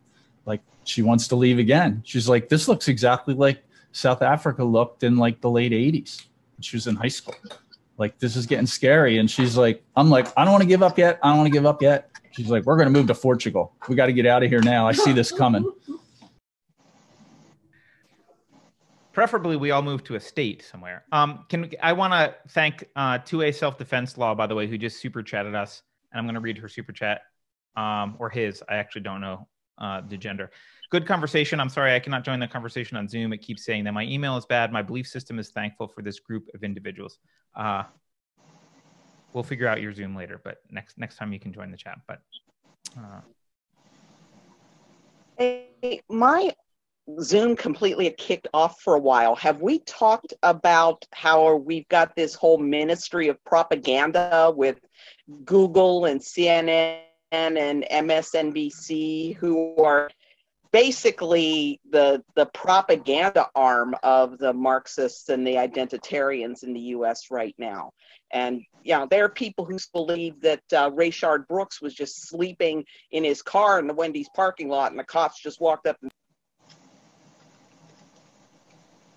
you broke up at the end, but uh, to answer your question, uh, we haven't really. I think Tamara uh, alluded to it a little bit. Um, But uh, we haven't really talked about that too much, but it's a great point because um, they, th this is the thing that, um, this is the thing with fascism. Uh, and I'm going to compare our current system to moving in a fascist direction and slash a fascist slash oligarchical direction rather than a um, pure socialist direction. In pure socialism or pure communism, the media is literally owned by the state, right? Like in, in the Soviet Union, you had, you know, you had the K G B, and then you had some organizations that like pretended to be neutral, but they're kind of controlled by the K G B and everyone knew it. And like it, everything was kind of literally owned by the government. Um, but in, in a fascist or a, uh, in more of an oligarchy, you have the pretense of private ownership, but you have everyone ideologically, ideologically aligned with um, the government, right? And yeah, and Google and Facebook and Twitter and and you know, you don't need to look any farther than uh, just I was uh, my wife just brought this up this morning, something about the guys that were, remember the two doctors that were banned from YouTube because they they disagreed, they were California doctors. I mean, think about it. I, I said this to her, she was asking about it, and I said, oh yeah, they were banned from YouTube because they went against the government narrative. And I realized, well, wait a minute, like that's true. It wasn't YouTube's narrative. I mean, it was, but it was the government narrative. And YouTube explicitly was like, well, we believe the W H O and we're going to follow the W H O narrative. And like, if you go against that narrative, we ban you. Um, so you have, you don't actually need private companies to be uh, explicitly owned by the state in order to be in bed enough with the state for, for quote, rational reasons. Like there's practical reasons why they have to obey the state, and you know, they want they want business. They want the right kind of regulations. They want to be uh, left alone. They don't like the state has a lot of power. Culture's gone that way, but uh, I think it's a huge concern, Christina. And actually, I think it's one of the one of the scariest things because I don't know. This is they control all the zombies, like all that that silent majority that's paving the road to Auschwitz. They're directed by all those companies that you just mentioned. We we just got we just got the mandate for mask wearing. This is sort of making me think of that. So everyone has to wear the mask, um, and they're putting the onus on businesses. It's not like they're going to arrest you. In fact, you have a, a list that you can you don't even have to show proof of, but the businesses won't let you in if you don't have one. And I'm thinking this is just training us to get to the point where this vaccine, I, I know I'm getting into weird territory, but this vaccine, which has not been tested very well very for very long, is going to then become, um, uh, you know, the businesses, you won't be able to travel, you won't be able to do A, B, or C. And it's not that it's the government's rule or the government mandating it. It's they're putting it on the businesses to not to expect you to have it so you can do any of these various things. And I, I, it's just, I think that's just the tip of the iceberg of what will be coming on down the line. Maybe I'm paranoid, but there you go. No, You're not I, paranoid. I, think, it's, I agree. It's, um, I just want to say uh, it's not that the businesses are doing it. It's still a government mandate, but they're using businesses to be the police because they know it's not enforceable. There's just not enough police. But if that's they start exactly getting, right. they get the health department to like come down on a restaurant if right. they don't follow it. Like they're trying to pit business owners against their customers as if they're police. That's an evil and, way. And that is, yeah, and that's what the the, the restaurateur restaurateurs around me uh, that I've seen say. You know, it's now on us. It, it's on us, and we have to enforce this because the government's not going to. But if they, if we don't, we will be shut down. Um, you know, and and and, and it's a slippery slope. Think about yeah, what Keith this does. Right. They're basically deputizing everyone, right? They're deputizing yeah. the entire health department, businesses. They're just, they're just, yeah, they're outsourcing well, police. Well, think about stuff. What this does to people psychologically too, because it's on the, it, I think it does a couple things. On the one hand, like you said, Carter, they're deputizing people almost to turn other people in. And I was on a thread on Instagram yesterday where there's this small shop, it's a tea shop in Seattle, where apparently the owner had posted a sign saying no masks allowed. I don't want you to wear your mask in my shop, with medical exceptions, of course, but he was trying to encourage no mask wearing. And instead of just not going there, like on the flip side, if a store says you must wear a mask, and if, if, if let's say I'm a person who's opposed to that, well, I just wouldn't go there. And instead of just not going there, a mob formed. They've uh, they're bu- they've bullied them online, hundreds of abusive messages. They've contacted every every shop in Seattle that he distributes tea and coffee to, and two at least that I know of have denounced him now and are no longer going to do business with him. Um, and the comments from people in the threads were just it, it's like it's like um, what you talked about earlier, Manny, about like when when people get kind of used to a certain behavior, it's not normal at first, but then it becomes normalized. So there's all these people in the thread who are acting as some kind of authority, like police, and they're in there saying like, just put on your effing mask, you know? It's like, whoa, dude, like, wh- why are you here bothering this? Just don't go to his shop. Why do you care? It's one little small business. But this this desire to all pile on and say, we're gonna force this on you. We think this is moral and you're immoral for not doing it, you know, it really freaks me out. So psychologically, on the one hand, I think it's, I think it's turning some people into little authoritarian enforcers who enjoy, who are getting off on escalating, uh, controlling behavior over others. There's a councilwoman here in my little town who has been calling the cops on businesses that she counts the people who go in and she calls the cops if they go over the fifty percent capacity. Um, but it, you know, she fought against us being able to reopen in the first place, but once she was outvoted, then it's like, well, I'm gonna call the cops. And so there's some people I think are, it's, it's psychologically, it's turning them into little Nazis.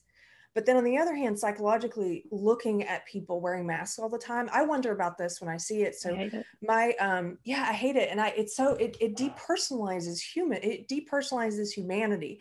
And so yesterday outside of my local coffee shop, there's a group of women, they're all wearing masks. And I believe fully you, you do what makes you feel safe. I don't judge you for wearing it. Just the, it's, just, I'm just saying that looking at it, it, America looks different to me now. And so there was a group of women wearing masks and one of them had a face shield on.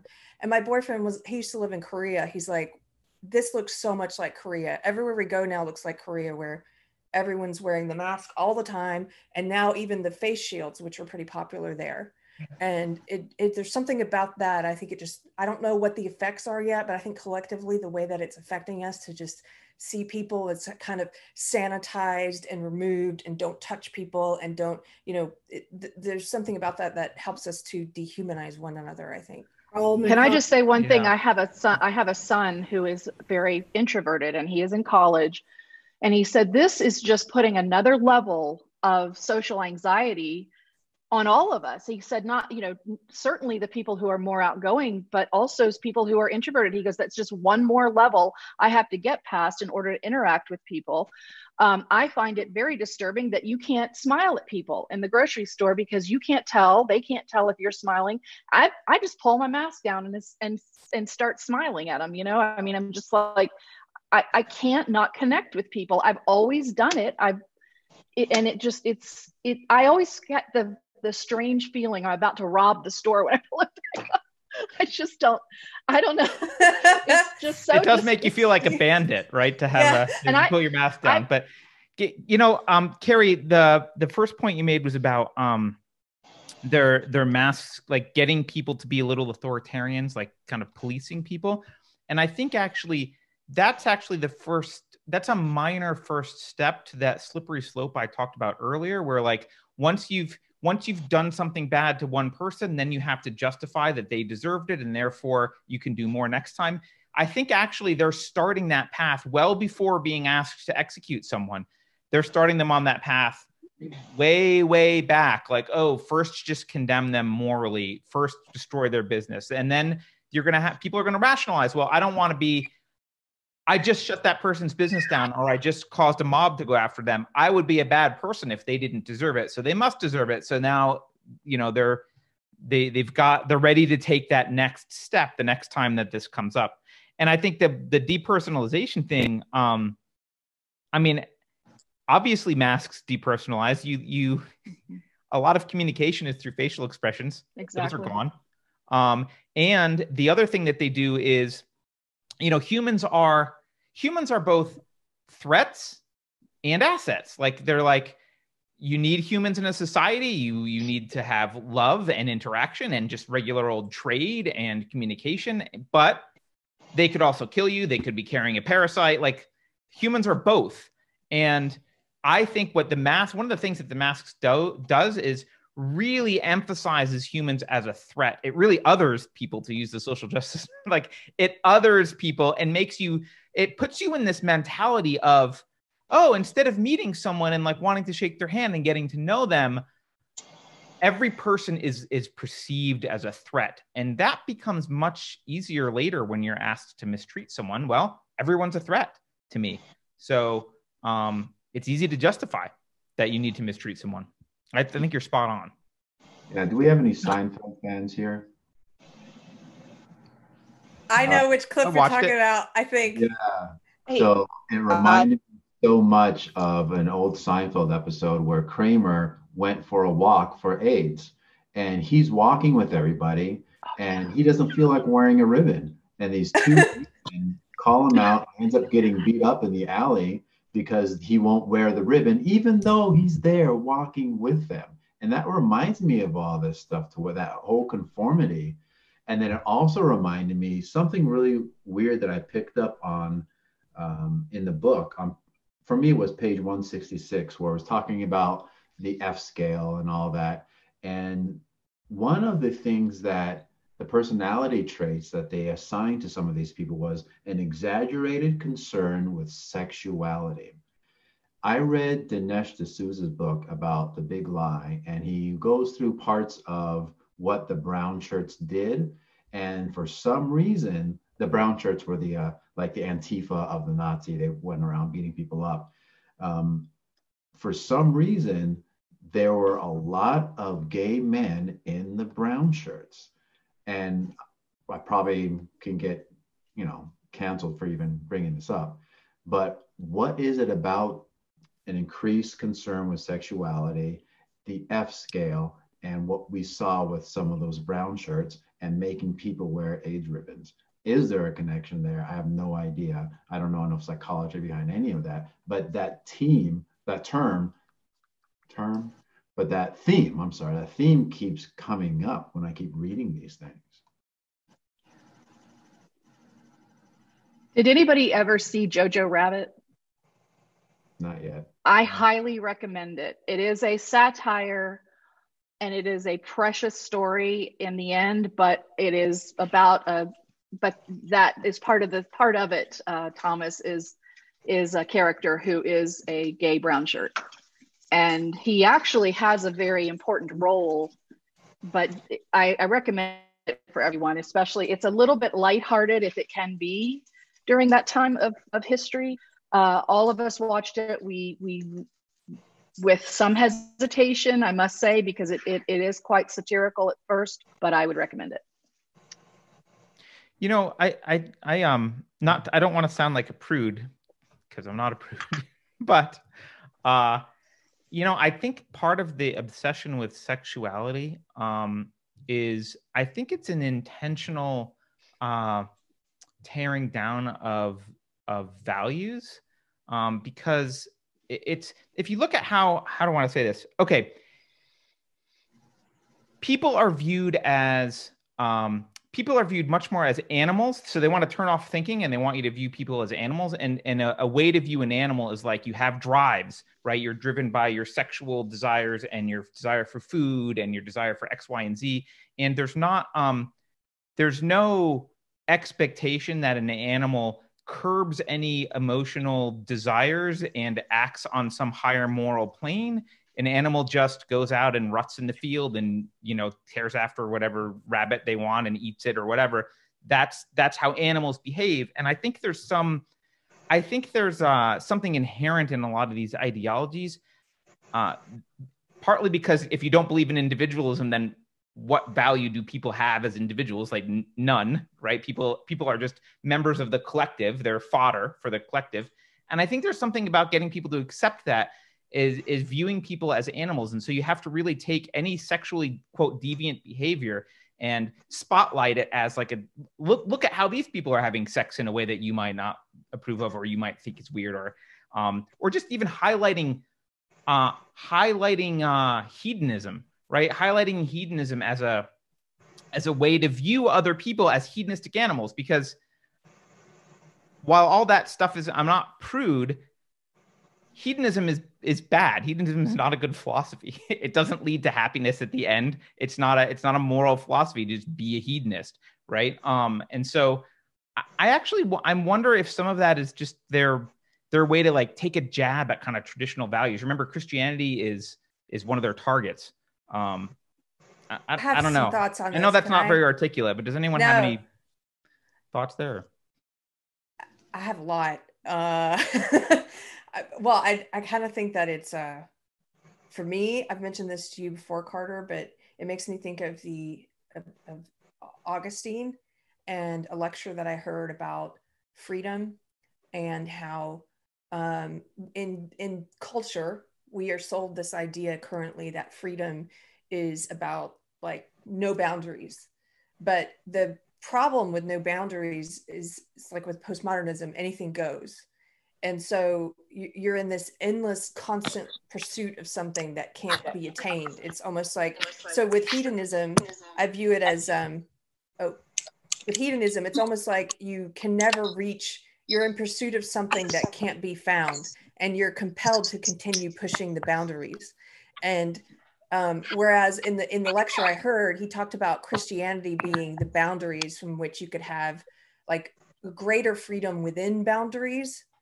Um, almost like, think of it this way, and I don't know if I'm explaining well, he, uh, think of an artist, okay, so th- the artists who have the greatest talent have, have, whether you're talking about a musician or someone who's painting, they've learned how to create art within rules and structure and boundaries, and those rules and structure allow their talent to come forth and to create incredible things.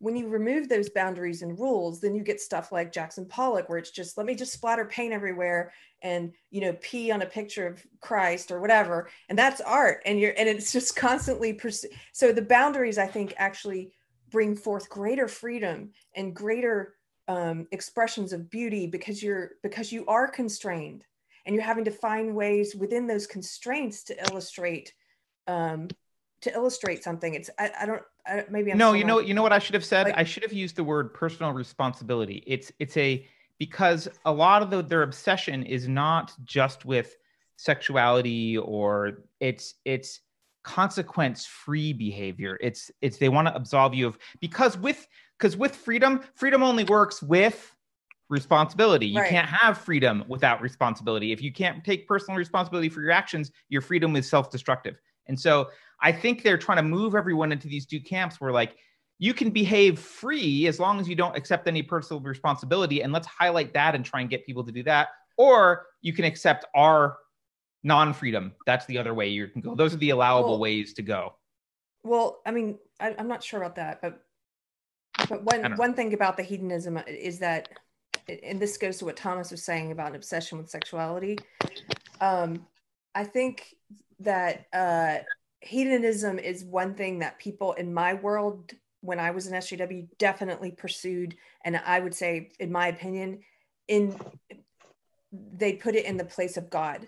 So whether that was sexual pursuits or um, drugs and drinking, um, just taking things to the excess and and getting kinkier and kinkier. It was kind of seen as a badge of coolness to what is your kink? What is your fetish? Like things just got more and more outlandish with people. I mean, there was a comedian I used to represent who was a part of a kink community where, I mean, they would take her, a pretty famous comedian, and put a bag over her head and take her out naked in the street with like, I'm, I'm just talking about really kind of degrading stuff with like on a chain. And that was supposed to be somehow getting off on being publicly humili- humiliated, like just a lot of sex stuff that just kept pushing the boundaries. And I and I I felt like I I think there's some strange overlap there with the, this social justice ideology, because there is an absence of something positive and beautiful to worship. And so the the sermon I heard today was about um, kind of how the study of humans, right? Are we are we rational beings? Some people, you know, like Descartes, I think, therefore I am. Are we rational beings, or are we, um, there were a couple of different options he gave, but one was, are we created to worship? Are we created to think? Are we, what what we, are we here for? What is man's purpose? What is man? And so he kind of talked about how, like, if we are beings that are created to worship, that are created to take delight in the world, then if you, you can, as a, from a Christian point of view, and I realize not all are going to go with me here, but just bear with me, you can take delight in something that you were, a Christian would say you were, you were created to take delight in, and, or you can take delight in all of these kind of base human small gods, like your own sexuality. You can be obsessed with the body, you can be obsessed with um, drunkenness or, or um, drugs, or just kind of escaping yourself. And um, and I think that that a lot of S J Ws engage in that. And last thing I'll say, um, they do participate in that passage you were talking about, Thomas, is a great passage. It said uh, their investigations led them to compile a list of the crucial traits um, of the authoritarian personality: rigid adherence to conventional values, submissiveness to authority figures, aggressiveness toward outgroups, opposition to introspection, reflection and creativity, opposition to introspection, reflection and creativity, a tendency to superstition and stereotyping, preoccupa- preoccupation with power and toughness, destructiveness and cynicism, uh, uh, it, the, the, the disposition to believe that wild and dangerous things go on in the world, the projection outward of unconscious emotional impulses, and exaggerated concern with sexuality. And it says they concluded that the that this anti-democratic, authoritarian kind of person harbors strong underlying aggressive impulses, and that fascist movements allow him to project this aggression through sanctioned violence against ideologically targeted outgroups. Well, that's Antifa to a T, Thomas. I mean, it's like I used, the, the first time I saw video of Antifa with people putting on, they're putting on masks and they're going out and they're beating people up. And we're seeing this happening daily now in cities. They're getting off on it. These are people who want, they're aggressive, and this is giving them an outlet for it and saying, this is justified. Like, you can go and be aggressive in this way. And um, to just last little point, to take it back to the sexuality part, one of the first professors I saw on a video, this is from a couple years ago, I don't know if you guys remember this, it was a professor, an S J W professor, who was um, at a protest for, I think it was the Proud Boys. And she was screaming and engaging in, I think she was shoving them and engaging in violence. That woman, that college professor, S J W, and part of the Antifa mob, they found her online in her spare time when she wasn't a professor. She was, she had a whole blog and website where she did sex videos dressed as a lobster and like a bathtub, like completely hedonistic. I know Jeanette's laughing, but just like over the top, like put, I think a lot of these people have like some type of really weird kink that's like taken the place for of, of something more beautiful and meaningful for them. It's like just continually pushing the sexual envelope. Um, it okay, has a long with the, rant. With the, well, hold no, on, hold on. I, I want to, there's something, I, here's the problem. Hedonism requires that you do not have the ability to project and see the consequences of your behavior. The only way you can continue to be a hedonist, uh, by the way, I'm not against, you want to have kinks and sex stuff, go do your thing, that's fine. M- my point is, reveling in that, having reveling in a hedonistic lifestyle and making that your focus requires that you don't think. It requires that you don't think. Long-term planning is, is ultimately necessary. You need to see the conclusion of your ideas. If I say it's impossible to be racist against white people, I have to be able to think, How will that play out in decades? I have to be able to look long-term and see the conclusion of my ideas. Hedonism is a short circuit where you do not ever consider the long-term consequences of anything you do. And I think there's a, I think that's a, there's a reason why that's encouraged, because they don't want you, they want you to fall into a mode of never thinking about, never thinking things through, never thinking about the long-term consequences, whether it's how you're having sex, who you're having sex with, or whether it's shoot this person, don't worry about the long-term consequences. Like you need to do, you have to live in the moment without ever being able to long-term plan. And ultimately long-term planning is what, like, that's what your reasoning mind is for. It's for long-term planning, right? That that's what it's for. It's not for figuring out the best way to have sex right now. It's for long-term planning. It's for planting your crops so you can harvest them next year. All right, like that, that's what your mind is for. And they need to turn that off. And, and to turn it off, they need to get you to indulge sensation and not do any long-term planning. Maybe that's more clear. I'll shut up about this issue. Yeah. Do you, I think that's, do you that's, think that maybe that's tied into how they demonize any attempt to teach people how to escape poverty? Like if you try to teach financial responsibility to poor people, all of a sudden you're blaming the victim. Yeah, I do. Yeah, I saw something where Hitler had said something about one of the main goals is to get rid of these Ten Commandments that the Jews had perpetrated on the world. And I think it's seven out of ten of those commandments are what you cannot do or should not do. And that restrictive nature of religion or Christianity in this specific sense is probably why people in that camp are pushing against it, because it's like, screw you, I should be able to do whatever I want. How can you tell me not what not to do? Which ties into, I think, what you were saying, Carter, with hedonism, which is a form of freedom from consequences and being able to do whatever you want to do. Thank you. I'm sorry, guys, I went on such a ramble. I had so much, and it it, it probably didn't make a lot of sense, but thank you. No, it did. It helped, me it helped me understand a lot of a lot of people that I know and what what they're going on. They actually also impose this on other people around them. Like, for example, um, I know somebody who's a total hedonist, social justice warrior. Um, she's married to my son, and he's type one diabetic. He has to drink, though. He's losing his vision, but he will keep doing what the mob wants him to do. It's absolutely insane. Now I understand it because of what you said, Carrie. Thank you. We, let me do a shout out to Mary Little, who just gave us a super chat. Thank you. Well, Thank the you, thing Mary. is that um, that's all. The, the hedonism is the only place where you have any freedom left. Right. Well, that's... You don't have. You can't say what you want. You don't own anything. You don't have rights, but you're allowed to. Um, that's a good way to look at it too, right? Like you're squeezing a balloon, like they're they're tightening this part of it, and it's, they gotta make room somewhere, or the balloon will pop. So, uh, so go ahead. Um, yeah. Lobster suit in your bathtub, you'll be fine. Yeah, I mean, I've I've talked to a th I've talked to a therapist about um, this behavior generally because it fascinates me, and the the the interesting thing that that his opinion was about a lot of this stuff is that people that get into these, we'll just call them out of the ordinary sexual behavior, um, in general, fall into two camps. There's people who, you, they usually have some trauma. Everyone has some kind of trauma from childhood usually, but they usually have some kind of issues in the past psychologically. And they use, they use their, their some people are kind of aware of their issues and they're using their sexual kinks to, to help heal, actually. They're trying to work through it. Um, and they're using the, and they're very aware, and it's very conscious, according to this therapist.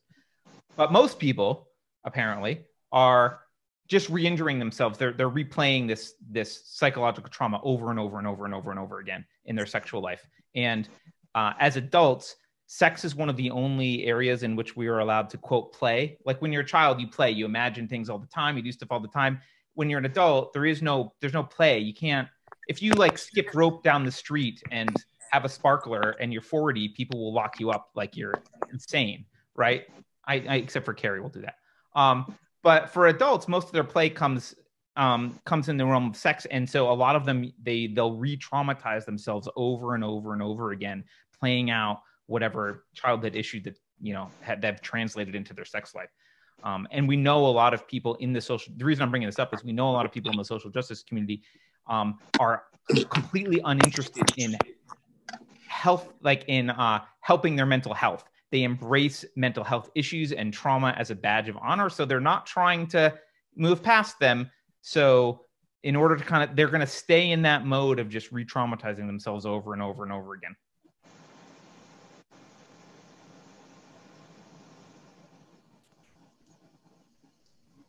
Did we come Who to an ending? Get to a tough conversation about sex. I don't know. Thomas brought us here. Thanks, Thomas. Well, yeah. Interesting. By the way, for those of you who don't know, Thomas is the guy who writes awesome articles now on our Medium page. So go read Thomas's articles. Um, I wouldn't have been talking over someone. Was someone just talking? Sorry. Now, I was just saying that that part of it is that you need to embrace your inner victim. I mean, you have to keep re-victimizing yourself because nobody's going to do it for you. Yeah, you got to.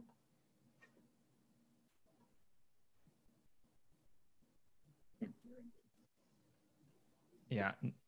I think you froze up again, Christina. So. Sorry. She's a victim of bad internet service. You're a victim of bad internet service, Thomas says. I'm pretty sure it's the patriarchy that's working against you, Christina. Sorry about that. Well, as interesting as the lobster in the bathtub conversation was, I'm thinking of changing the subject. Um, Thank you. Please, Keith, change the subject. So bring us back to where I we thought what, what Carrie was talking about, she brought up the, uh, the, the one-week class they took called uh, Race is the Basis of Our Worldview. So it seems to me like that class is now like mandatory in government school, right? It's not one week, it's twelve years of it. Um, yep. And then, so then the next question is uh, on, uh, I wrote it down, page one seventy-eight of my version. Uh, they talk about Walter Gross. He's the head of the party's Office of Racial Politics. So I read that and I thought, uh, how long is it going to be before we have an Office of Racial Politics in D C? We kind of already do. Um, I just read something. Ibram Kendi, I think he's a, a scholar. He is now part of an anti-racist unit in D C. I don't know oh, wow. what department it's part of or how it, if it has any actual power, or if it's just a think tank, but he's um, he had just moved up there and that's his job. You, his name, by the way, everyone's going to be hearing. You're going to hear it as much as you hear Robin DiAngelo next, I predict. That book of his is the next one that they're going to be pushing out everywhere. Didn't we just read something by him on uh, Covfefe recently? I think I feel like we did. He did a video called "What's the Difference Between Being Being Non-Racist and Being Anti-Racist." Anti-racist is racist. Got it. That part about it is that. It's like the self-fulfilling prophecy, right? If you treat people that are not racist like they are racist, eventually it leads to everybody becoming racist. That's yeah. what's happening. And, it, and it's, I mean, it's not just in that example, but that's, it's very sad that we're going in that route. It, it um, seems like to be, to, to uh, be anti-racist is racist, like that by definition. It is. Yep. It, it's exactly what it is. They just call it anti-racist, just like they call Antifa, which they behave like fascists. They call it anti-fascist. I mean, they're great with the names. I feel like the Nazis would call themselves like the Jewish Salvation Party now. That that would be their, if they were branded by today's modern leftists, they would, that would be their name. Or imagine a place where you can say whatever you want, but they actually call it unsafe when it's really actually safe. Well, it's unsafe. Here. Can you imagine that? Oh, I get it. I get it. Hey, I get a couple couple things I wanted to bring up, just since everybody covered like so much neat stuff along the way. And yes, Carrie, getting hammered. I, that was one thing I was going to bring up with how they desensitized them to the violence, because I read quite a bit of other stuff about that. But one thing that came up really early was about the record keeping. Um, and I was talking to Thomas about this online, but I never got much into detail on it. Um, something I suspect about the record keeping that the Japanese also did in this hor horrific group of theirs, Unit seven thirty-one, medical experiments, weapons testing. They used prisoners to test horrific stuff. And the record keeping was absolutely meticulous. And um, one thing with the Nazis keeping records, I think a big chunk of it was they were so convinced that they were going to win and reshape the world, tied into consequences like you all just covered, that they thought there was no consequences to keeping these records because they thought that they were never, even in a bajillion years, were going to lose. So they weren't scared of anyone finding the records. So that's one little thing I wanted to bring up. And then um, as far as, uh, I think it was Thomas again that brought it up, being away from home, that was something that they used with the police, because you think in their head, they grabbed all these trainees in Hamburg, shipped them off to Poland, five, seven hours from home. You can refuse, but you only, you only got the other hundred guys in your unit there. And you have these anonymous people, you know, you get away from home for a year doing a horrific exercise every two to five days. The person that left isn't even there anymore. So that's kind of the two things I wanted to bring up before, because we are going sort of long like usual, but that's fine, like it always is. So that's all I wanted to add to this, because everybody covered so much of the stuff I had written down anyway. Um, I, I wanted to touch Thank on you, the levels of violence that were being described, um, and it kind of has to do with what, with what Kent was talking about too. Um, that some of them just seem to resign, you know, like what options do they have being away from home, and um, uh, peer pressure and things like that. And, you know, being or, or uh, appearing manly in front of, you know, their peers and so on. But the levels of violence were all very different. There were some that were disgusted um, and kind of remained disgusted throughout. Others did their, you know, followed orders, did the job, and others made a sport of it. And like really disturbing parts where um, they started doing the hunts in the bunkers and the cellars and, you know, other hiding spots. It was a competition, a thrill, you know, like it really evolved into something else. Um, and how they kept the records, uh, or maybe this was part of the testimony. I can't remember exactly. I listened to the audio. Um, that they uh, uh, basically said that they were shooting strangers and the destitute, as if that was a justification. That was really disturbing to me. Yeah. You know, they, they talked about it as macho, like, like that it was macho to do the shooting. And the people who wouldn't shoot, they were cowards. They were weak.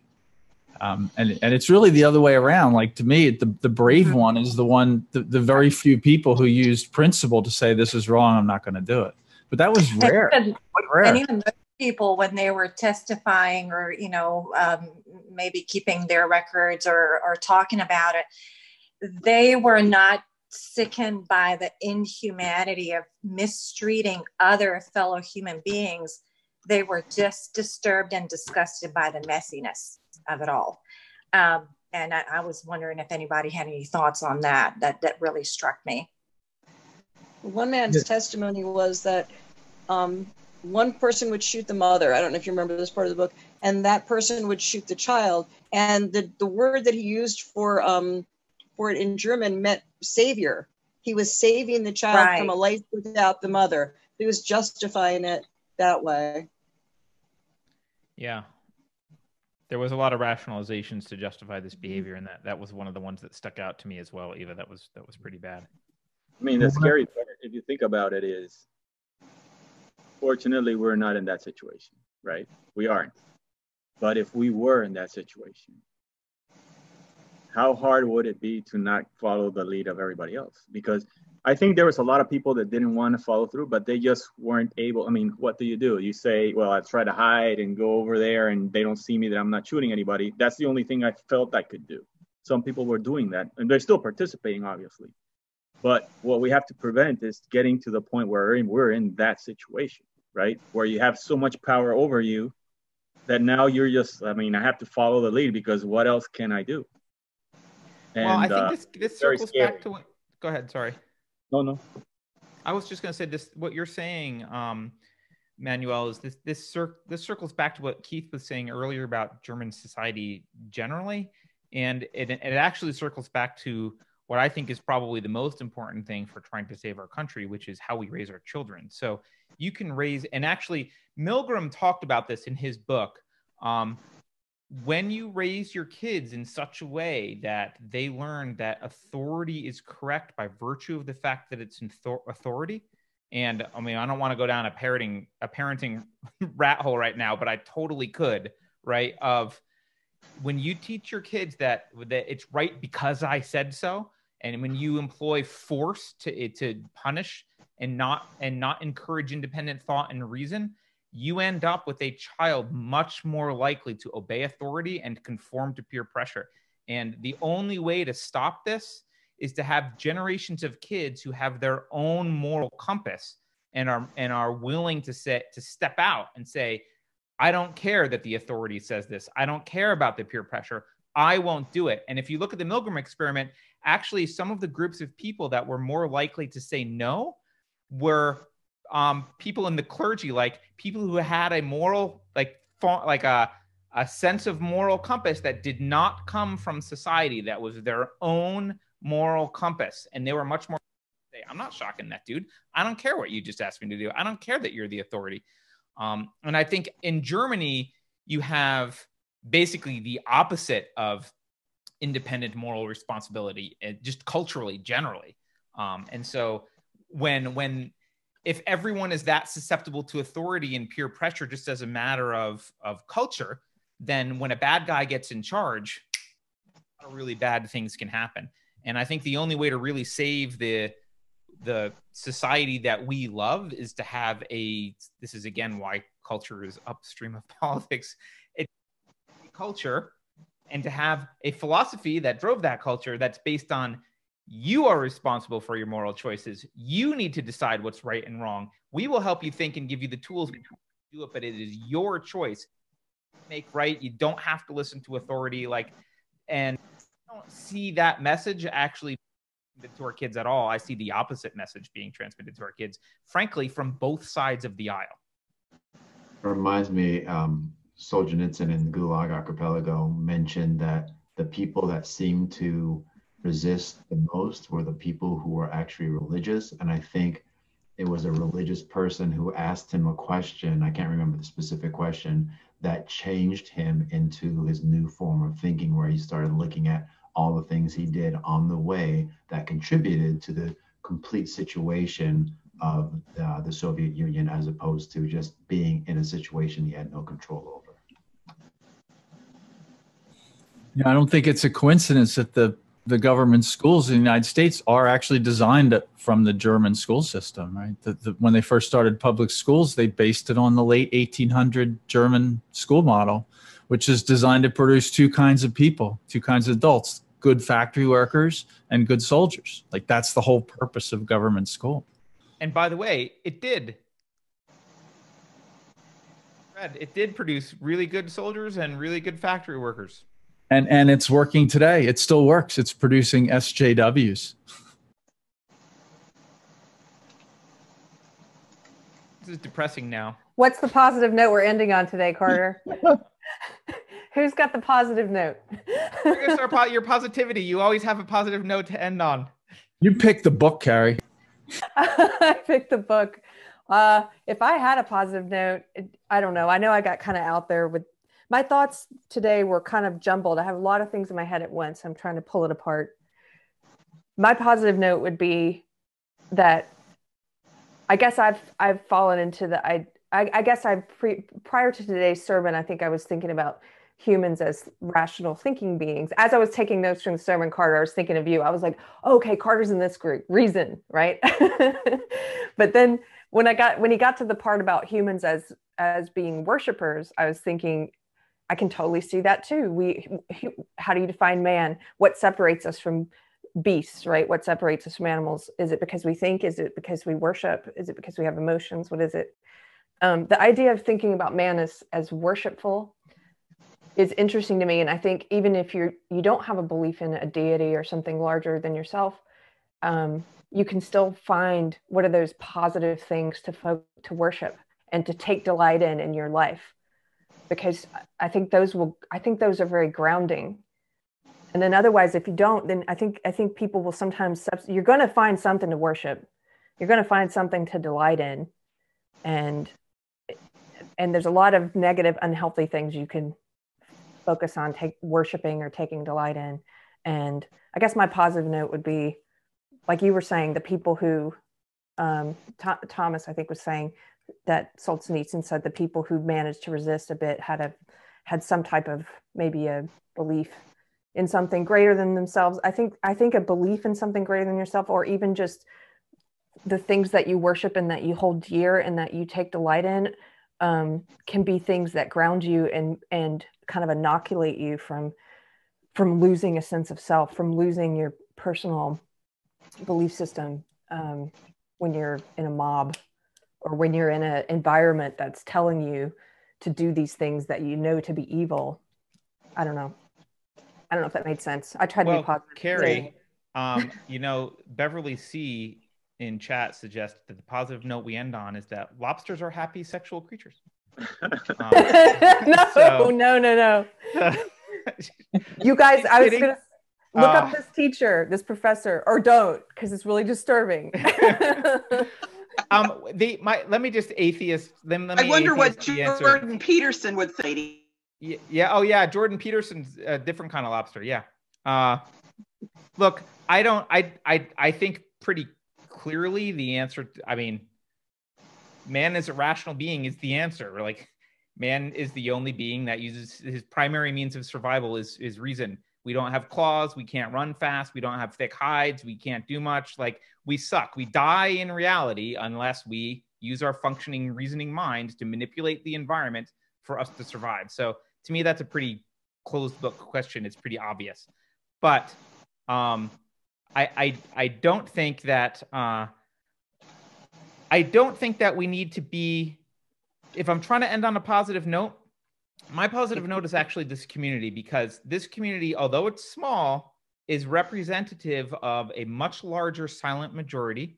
And this is the last place in the world where you have freedom of movement, the right to bear arms, still have a First Amendment, kind of, uh, in most cases.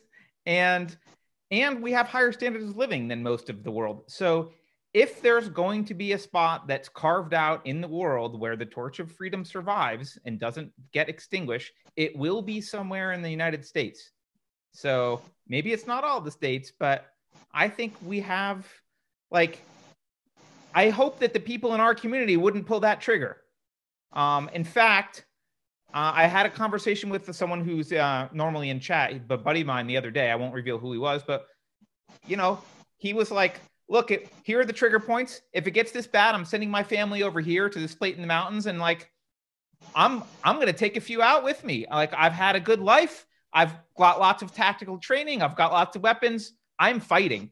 And uh, I think that the, the people in this community, and I don't think this community is the only people in the U S. This is a very small sampling of people that are like-minded.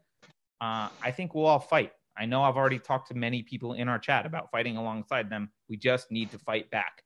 And um, and we're armed. Read about the Warsaw Ghetto Uprising. They didn't win, but read about what just a few weapons and the will to fight, how how much how much of an effect that can have, even if it's a small number of people fighting an authoritarian regime. Because I'm telling you what, if, the, if that Police Battalion one oh one started getting picked off by snipers, Uh, they would start having second thoughts about whether or not they want to keep doing what they're doing. And I think this community has the potential to stand up to this. Well, and stand up with words first. First I mean, words. I'm not gonna get to that first point. Words. I'm not saying words. Go right to violence, but we've been talking about violence the whole time. So, you know. It, it may come to that. And I, I agree. You know, I'm, my positive note is that this community exists and that we can learn from history. There are people that can learn from history. So we're not doomed to repeat it. Like, these people here all understand what happened. And it, it could come to that. And I was reading an article today. They were comparing different cities. Uh, I live in Florida. Like, Florida has over two million concealed weapon license holders. And, I used to run to and the, the like Orlando and Miami have not had what's happened in Chicago and New York City. And like, it's just not happening. And it, you know, it's speculation a little bit, but the guy was analyzing different places and he said, it's probably related. You know, they estimate seven million households in Florida have weapons. It, it'd be harder to happen here, I think. It's, it's common here. You know, you walk in a bar and somebody will casually mention they have a gun on them. Like, that's normal. Yeah. I do think it requires us consolidating physically over the next few decades. I don't know when, but like, I do think, I do think being spread out, uh, you can, they can pick us off more easily with their laws, but. Uh, uh, Twee Girl in the chat says that it's, it started for her with saying no. Yep. And uh, that's why I keep this cross stitch here. I don't know if you could see this. Uh, my no cross stitch, which is, are you laughing at that? I don't know why it's awesome, but I love that. Because for some people saying no is hard and you have to learn how to say no. And, you know, saying no to my old belief system and refusing to go along with it was huge for me. It took me a long time to be able to do that. And, but, you know, Solzhenitsyn, who Thomas mentioned earlier, I believe it's him, he has a quote about, um, it's like, um, let the lie come into the world. And there's some other part there I'm forgetting. He says, but not through me. Like, I will not speak it. And that's a huge, huge first step for people. Yep. All right, we should wrap it up. We should thank Julianne. Uh, she just sent us another super chat. She says, I'm learning from you. Love Unsafe Space. Welcome, Julianne. Carrie, do we want to we want to reveal what the next book is? I think we already did. Why don't you go ahead, since it's your pick?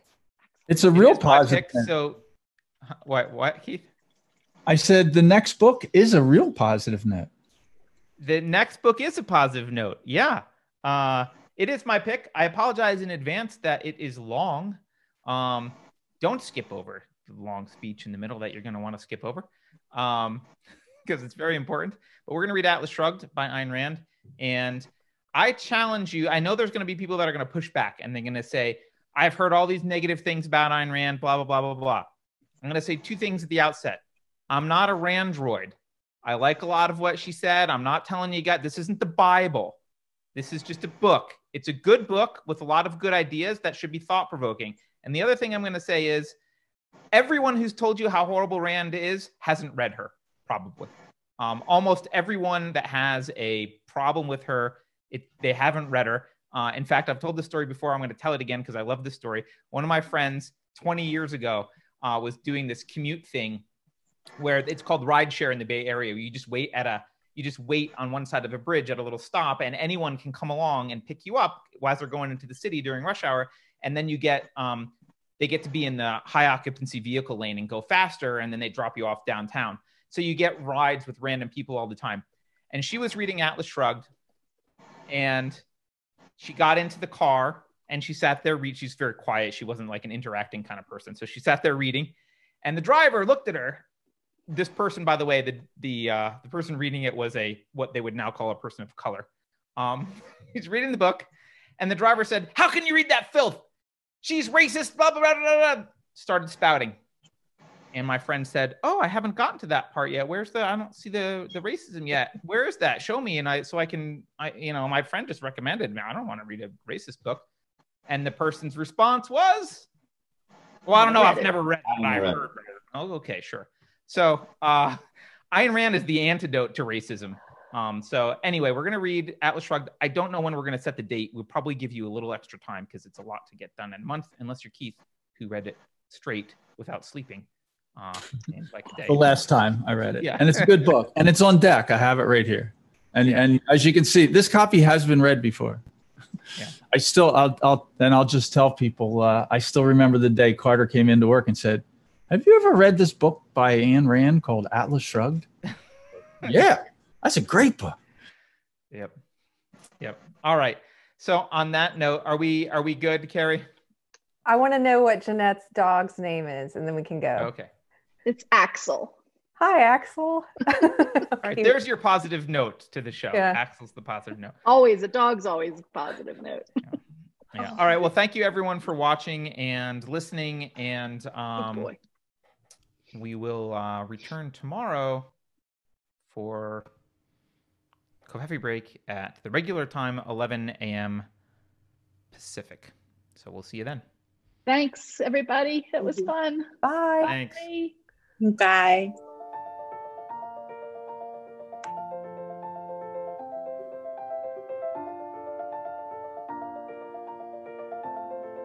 Thanks for watching. If you're new to the channel, we have a deep content library that includes interviews with everyone from Mike Cernovich to Megan Murphy, so go check it out. If you'd like to see more, please consider supporting the show by visiting unsafespace dot com slash donate. You can find us on all the major social media platforms, at least for now, and you can find a community of like-minded individuals on our Unsafe Space chat on Telegram. See you there.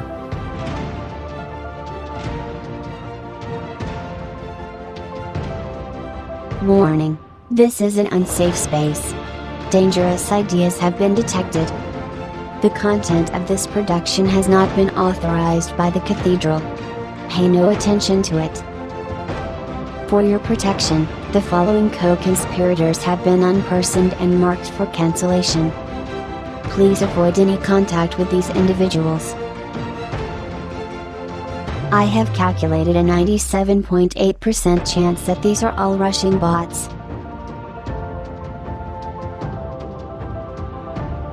If you think about it, no one should be allowed to express opinions. But don't. Think about it, I mean. That's not your job. Thinking has been scientifically proven to be less efficient than compliance. Please connect to C N N to receive the latest version of your belief system software. All hail Chris Cuomo. That last line is fake news. Please disregard it and return to your safe space immediately. There will be cake.